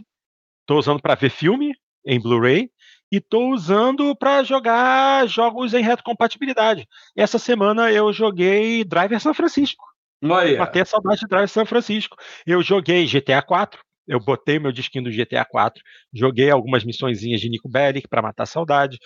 Assim, para essas coisas, pelo menos ter o drive ainda facilita. Mas é uma coisa também que, pelo menos no PlayStation 5, não é tão necessário, né? Porque PlayStation 5 não tem retrocompatibilidade com, com PlayStation 3. Se você tem jogos físicos do PlayStation 4, ok. Mas é, ainda tem uma utilidade outra. Pode não ser a maior, mas ainda tem. E eu curto meus filminhos em Blu-ray. Eu tenho que ter um drive Blu-ray. Tem que ter. Se bem que meus pais aqui têm um Blu-ray no, no, home theater deles na sala, mas pô, aqui no meu quarto eu tenho a minha, meu, meus filminhos aqui, eu tô matando saudade de muita coisa. Eu ainda acho importante um drive, por pior que seja. Mas sou eu. O, o Dart, para você ver, o Dart, que é um cara que, que defende os títulos digitais, pegou um PS5 com drive. Por que, que você pegou um PS5 com drive? Porque o, o sem drive é, quase não tinha para comprar. E quando tinha, tava, tava o mesmo preço do, do com drive. Quer dizer, ainda, ah, ou seja, aí ainda tem o fator Brasil. É. Desses nossos, dessa loucura de preços que nós temos no nosso país. Quer dizer, Se... até pro Dart foi mais vantagem pegar o modelo com drive. Por, por conta do preço. É. E. O, o, o, o, sem, o sem drive, teoricamente, era para ser 3999, né? Uhum. E, só que tu não encontrava ele por menos de 4,500. Que, é, e, e, que era o preço do com drive, então. Exatamente. E falando nesse pre... e falando nesse modelo digital, será que hoje dá para encontrar um PS5 digital a, a 3 mil e uns quebrados? Porque eu acho que se existir, achar por 3,799, eu vejo a Sony se dando bem um pouquinho. Justamente por conta desse aumento absurdo de preço do Xbox Series S, né? Que pegou todo mundo de surpresa e está causando comoção. Agora, em novembro, vai ter uma FanFest do Xbox, né? E você pode, vocês podem ter certeza que Phil, Phil Spencer vai estar no Brasil e podem ter certeza que essa FanFest vai ser marcada por polêmicas. Que eu gostaria muito de ir pra, só para ver o circo pegar fogo. Porque eu, eu tenho acompanhado muito o Twitter, né? Essa história de ficar muito tempo na cama tá me ocasionando isso. E nossa senhora, o Twitter estava pegando fogo essa, no início dessa semana por conta desse lance da mudança de preço. É, repórteres brasileiros relatando que, por terem criticado essa decisão de alteração no preço, a Microsoft ordenou a devolução de consoles que estavam com eles. É, e até mesmo é, grandes contas. Não, de, mas não foi por isso, foi coincidência só. É, foi só coincidência. Uma pequena coincidência. Era um empréstimo por, por, tempo indeterminado, que foi em 2000, desde 2020 estava com esses veículos. E por coincidência, agora eles pediram de volta. Exato. E assim, é, muita gente. Agora, agora que é a parte mais chata, muita gente, incluindo é, grandes contas de youtubers e influenciadores de Xbox, é, é, retweetando e comentando a respeito dessa situação no Brasil e citando arroba XboxP3, que obviamente é a conta do Twitter do Phil Spencer, e a, arroba Bond Sarah Bond, que é, obviamente, a conta da Sarah Bond, e nenhum dos dois respondeu a nada disso. Então, vamos ver o que, que vai acontecer nessa Xbox Fan Fest em novembro.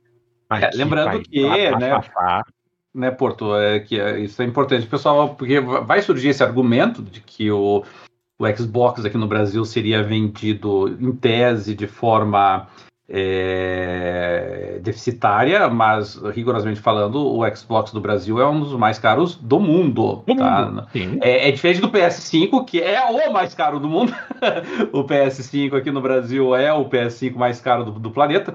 Mas, mas o Xbox brasileiro também não está entre os mais baratos, assim, sabe? Pelo contrário, tá? Eu acho que no top 5 ou top 6 dos mais caros do mundo, inclusive, tá? É, e competindo assim com países com problemas gravíssimos de câmbio, como a Argentina, por exemplo. Então a Sim. gente tem. É, e, e, nós temos que lembrar né, que o preço do dólar, né, o câmbio do, do dólar tem ficado mais favorável. Aliás, o dólar está extremamente baixo nesse instante, que assim, sabe? Então é realmente é muito. E aí você faz uma mudança dessa na iminência de uma de uma Black Friday, ah, pega muito mal, né? Tem como. Tá certo. Ok, minha gente. Já falamos muita coisa, mas ainda temos um tópico interessante aqui para comentar. É... Essa é uma matéria da Game Range que traz uma discussão bem interessante. Escutem assim, escutem aqui. Dados provam que 2023 foi um dos melhores anos da história dos jogos. Será? Será? Eu vou dar uma lidinha e em seguida a, a gente discute. Dados do Metacritic indicaram que 2023 tem o maior número de jogos com pontuação média de 90 ou mais neste site agregador de análise nos últimos 20 anos. 2023 foi um ano marcante para a indústria dos jogos, em termos de lançamentos de novos jogos, com uma variedade de jogos AAA de grande sucesso e títulos independentes menores sendo lançados com ótimas críticas. A sequência aparentemente interminável de novos lançamentos de títulos de alta qualidade chegou a 2023 em comparação com alguns dos outros anos notáveis da história dos jogos.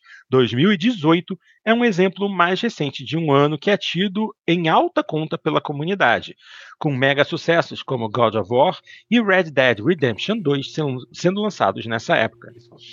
2007 é mais um ano que muitos afirmam ser o melhor da história dos jogos, com grandes sucessos como Super Mario Galaxy, BioShock, Call of Duty 4 Modern Warfare, Halo 3 e mais tendo sido lançados naquele ano.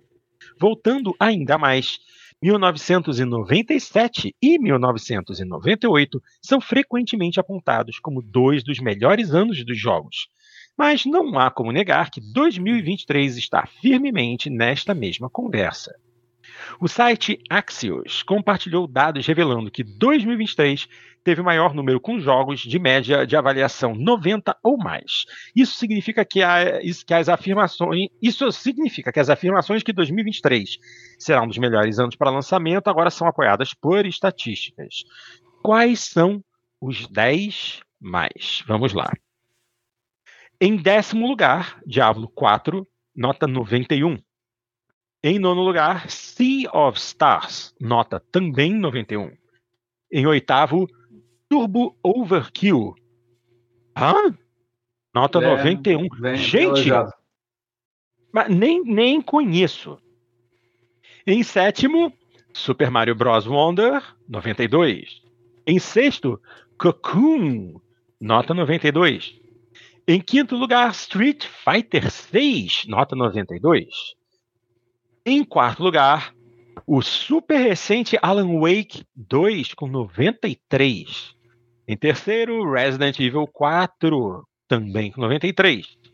E o top 2, Legend of Zelda Tears of the Kingdom com 96. E em primeiro, Baldur's Gate 3, também com 96. Bom, ao remover remasterizações e relançamentos, esses são os 10 maiores lançamentos com. Não, esses são os 10 lançamentos de videogame com maior classificação em 2023. Baldur's Gate 3 e Legend of Zelda Tears of the Kingdom liderando. Uh, Terror e Sobrevivência, Alan Wake e Alan Wake 2 e Resident Evil 4 empatados com 93 e é, mais três títulos com 92 e os, os, dois últimos com nota 91. É altamente provável que esses jogos tenham grande destaque no The Game Awards 2023 no mês de dezembro, com muitos deles provavelmente nomeados para várias categorias. Embora 2023 tenha sido um ano incrível, foi sem dúvida um dos piores para os desenvolvedores de jogos. Neste ano, podemos ver demissões em massa em todo o setor, com algumas das maiores empresas dispensando seus funcionários. Portanto, embora este ano seja lembrado como um dos melhores para novos jogos, também será lembrado como um dos piores para quem os faz. E é isso aí, minha gente. Muito jogão. É... Aí, aí fica a pergunta: será que os, o, com tudo que vem acontecendo, com a evolução da parte técnica e tudo, Será que os avaliadores é, não estão ficando um pouco mais, ou diria, ou diria menos exigentes? O que vocês acham? É, não, Porto, eu não acho que tenha sido isso, não. Eu, eu, eu, tô, eu tô de férias agora, e uhum. enquanto eu tô de férias, eu resolvi passar é, de forma produtiva esse período e eu fiz um, um levantamento. Dos, dos jogos desde 2007, tá? Então eu peguei aí 16 anos aí de lançamentos.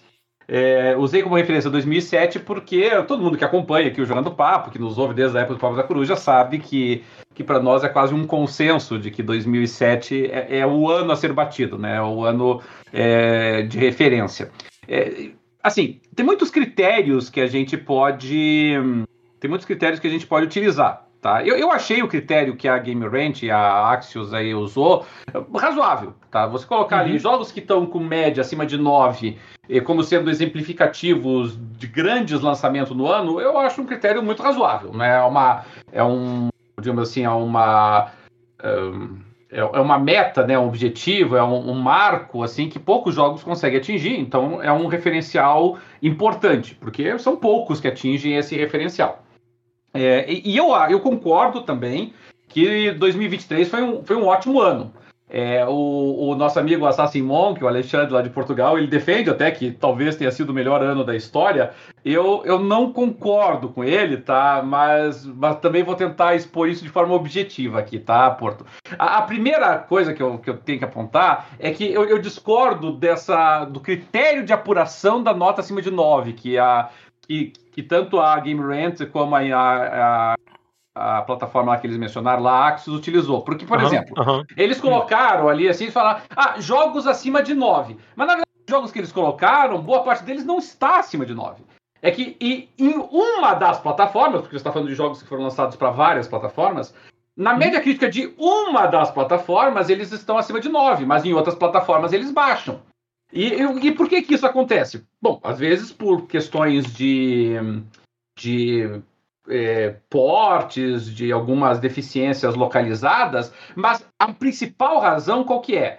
É que geralmente a nota fica mais alta na plataforma que tem menos críticas. Tá? Porque o que acontece? Geralmente, quando as empresas fazem o lançamento da, da, da review, quando é um jogo multiplataforma, eles usam uma review, uma plataforma como paradigma. Tá? Então, ah, fizemos a nossa review num PS5, fizemos a nossa e review num Xbox Series e eles, e eles não jogam em todas as plataformas para dar uma nota para cada uma. Exatamente, exatamente. Então, o que acontece? Às vezes, você vai pegar o mesmo jogo e ele vai ter uma quantidade de críticas muito diferentes para eles. Tá? Então, vamos pegar, por exemplo, o Diablo 4. Tá? O Diablo 4 é, teve adivinhar qual é a plataforma que tem mais críticas do Diablo 4. Tá? É óbvio PC. que a plataforma PC, é evidente, entendeu? É, o que, que, eles disseram? Eles disseram assim, ó, oh, Diablo 4 tá com 9.1. Diablo 4 tá com 9.1 no Xbox. Mas no Xbox, a, a média do Metacritic do Xbox está baseada em 20 críticas.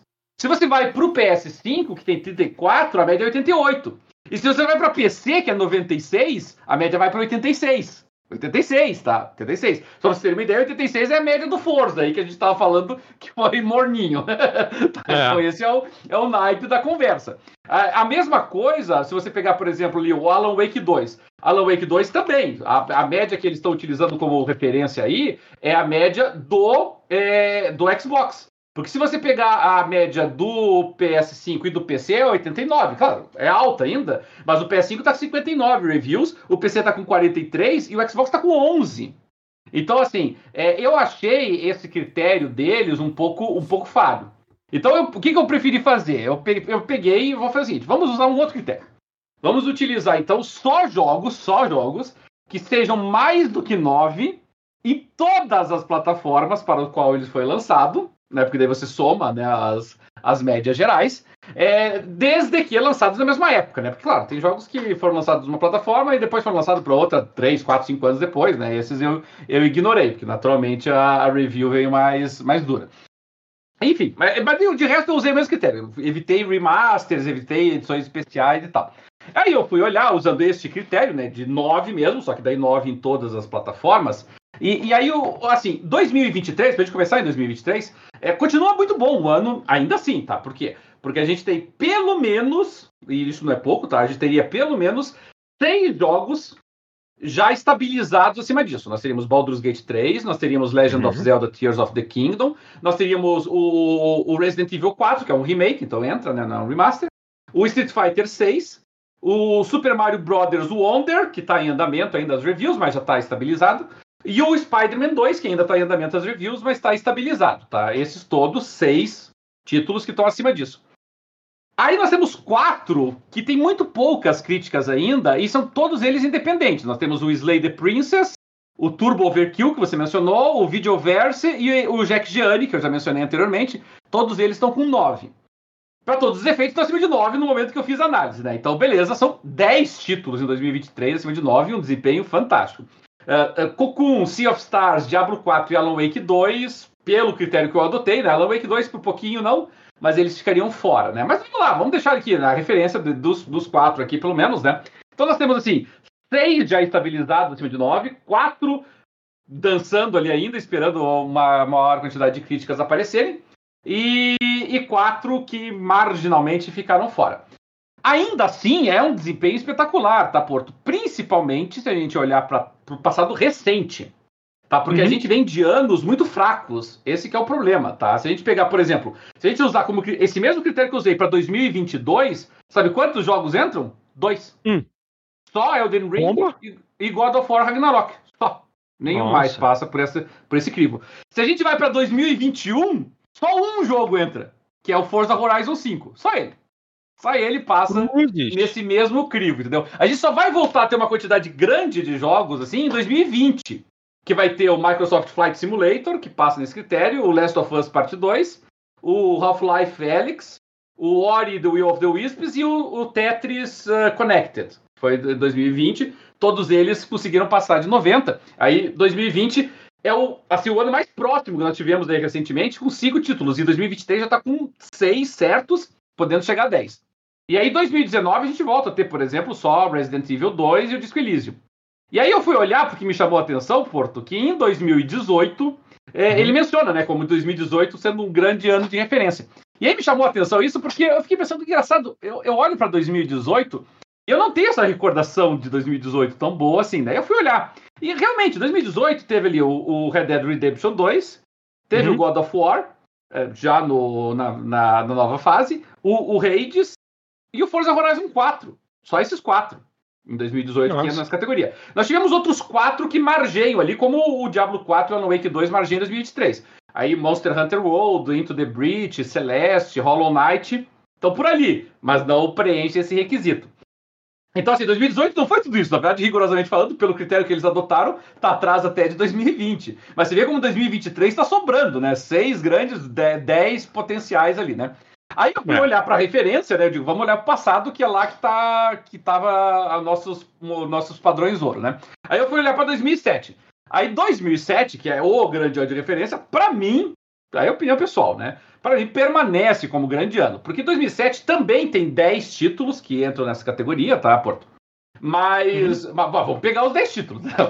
Super Mario Galaxy, já foi mencionado, inclusive, né? Bioshock, é, Modern Warfare, uh, Rock Band, Mass. Effect, é, Forza Motorsport 2 na época, God of War 2, é, Portal, é, Half-Life Episódio 2, entendeu? Então não era pouca porcaria a gente tá brincando aqui em 2007. Oh, exatamente. Esse é o naipe da conversa. O mais importante é veja a quantidade de IPs novas, né? Porque mesmo até o, o Modern Warfare, que tudo bem, seria o Call of Duty 4, mas é o Call of Duty 4 que transformou o Modern o Call of Duty num monstro, né? Ele era. Antes ele disputava com o Battlefield, ali ele se tornou um monstro, né? Que foi o primeiro é. Modern Warfare.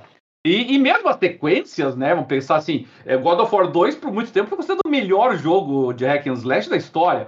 É, Halo 3 foi o, o, último grande Halo, né? Acho que mesmo os fãs mais, mais é, fanáticos aí do, do Halo vão concordar com isso.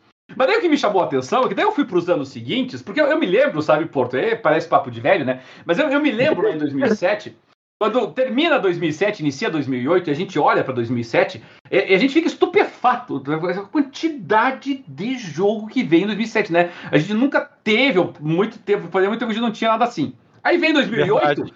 e 2008 vem forte igual, ele também tem 10, entendeu? Você pega 2008, GTA 4, Little Big Planet, é, Metal Gear Solid 4, Gears é, of War 2, é, o, Comprei isso tudo. 3, o Fallout 3, Rock Band 2, Não. Persona 4, isso tudo em 2008. E aí você pensa, bom, então tivemos uma grande fase de ouro, né? 2007 2008. Aí você fala 2009, Uncharted 2, Street Fighter 4, Asylum, é, Modern Warfare 2, Assassin's Creed 2, Forza 3, entendeu? É, é, é, só pancada uma da outra. Entendeu? E aí você pensa, não, isso chegou em 2010. Super Mario Galaxy 2, Mass Effect 2, StarCraft 2, Rock Band 3, God of War 3, Super Meat Boy, Civilization 5.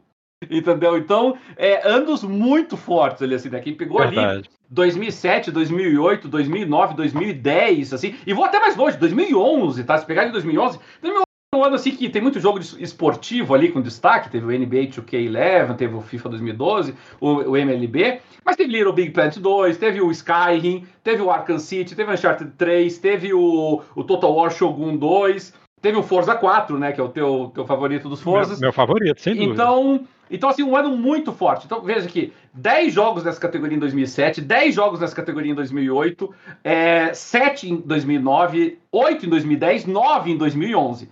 E aí o que acontece? Aí de 2012 para frente a gente entra num limbo, entendeu?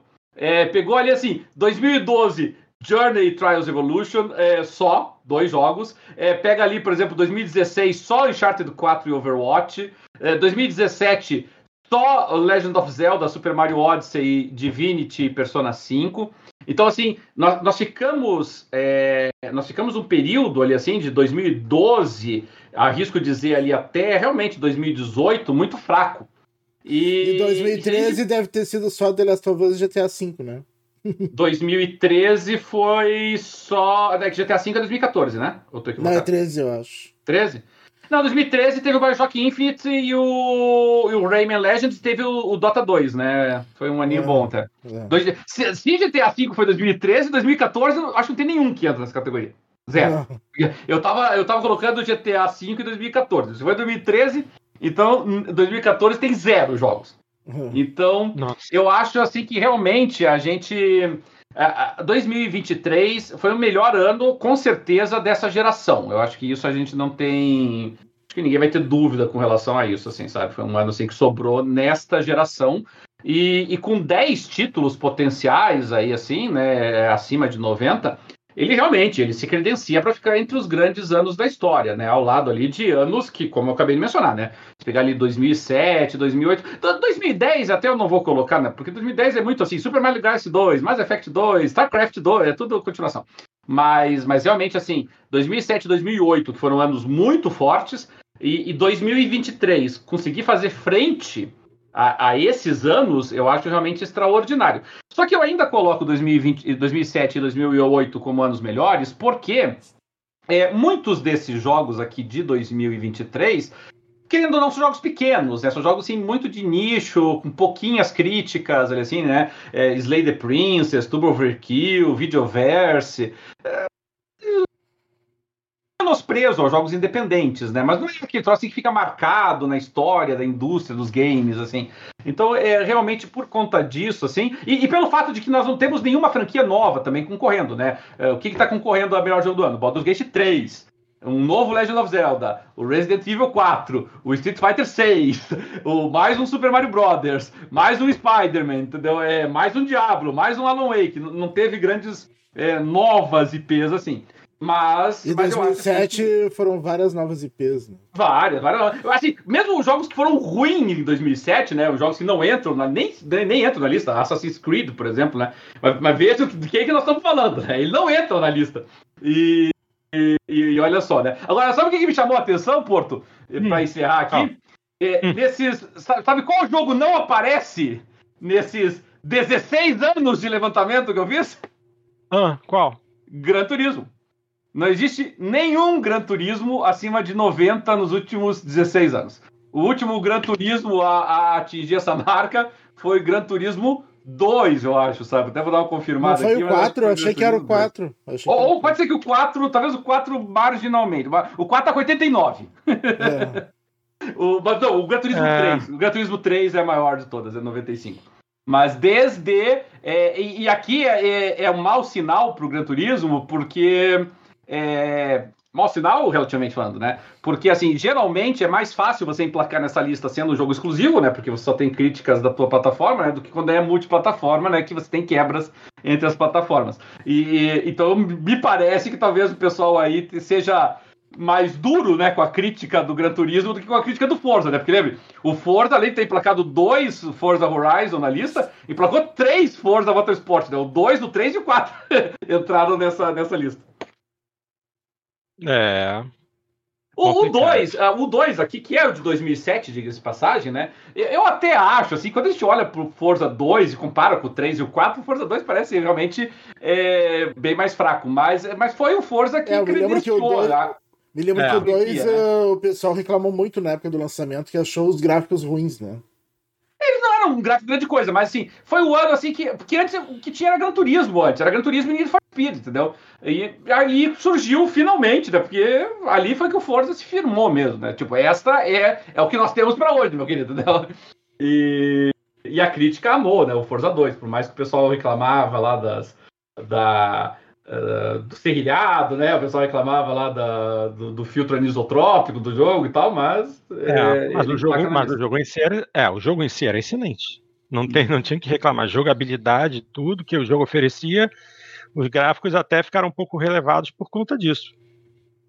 É verdade. Mas enfim, então terminando o Sabe Porto, foi basicamente isso, tá? Eu, eu acho que realmente foi, nós, nós somos privilegiados de termos tido aí um ano bom, e eu arrisco dizer assim, o primeiro ano desta nova geração, assim, sabe, que eu olho e penso, legal, tivemos bons lançamentos para essa geração, sabe? Porque era uma geração que até agora. Espero que seja o primeiro. Acho que espero que seja igual ao 2007 no sentido de que seja o primeiro de alguns anos bons. Né? É, é.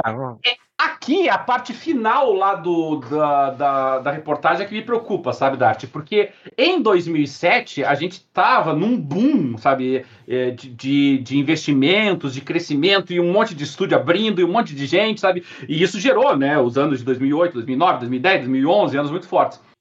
E agora a gente não está vendo isso, né? Agora a gente está. A sensação que passa é uma sensação de encolhimento da indústria. Então é isso que me preocupa um pouquinho. Mas vamos torcer, né, que seja só ainda reflexo da pandemia e a gente recupere logo, logo os trilhos. Hein? É isso aí. Bom, senhores, é... mais alguma coisa a se discutir hoje? Sim? Não? Acho que não. Acho que não. Cadeirinho, gostaria de adicionar mais algo? Eu, não, não, já eu, eu, gostaria, eu gostaria até da gente comentar um pouquinho da. Apesar de ninguém Sobre... ter ido esse ano da BGS, né? Comentar é. se, se. O pior é que eu não acompanhei muito, assim. Mas pelo que eu acompanhei. É, eu não, fiquei, não, não vi. O que, que, é. que, que rolou? Vocês sabem o que, que, que rolou na, nessa feira? Ela não teve nem Sony nem Microsoft, né? Só teve Nintendo. Só teve Nintendo e hardware, eu, né?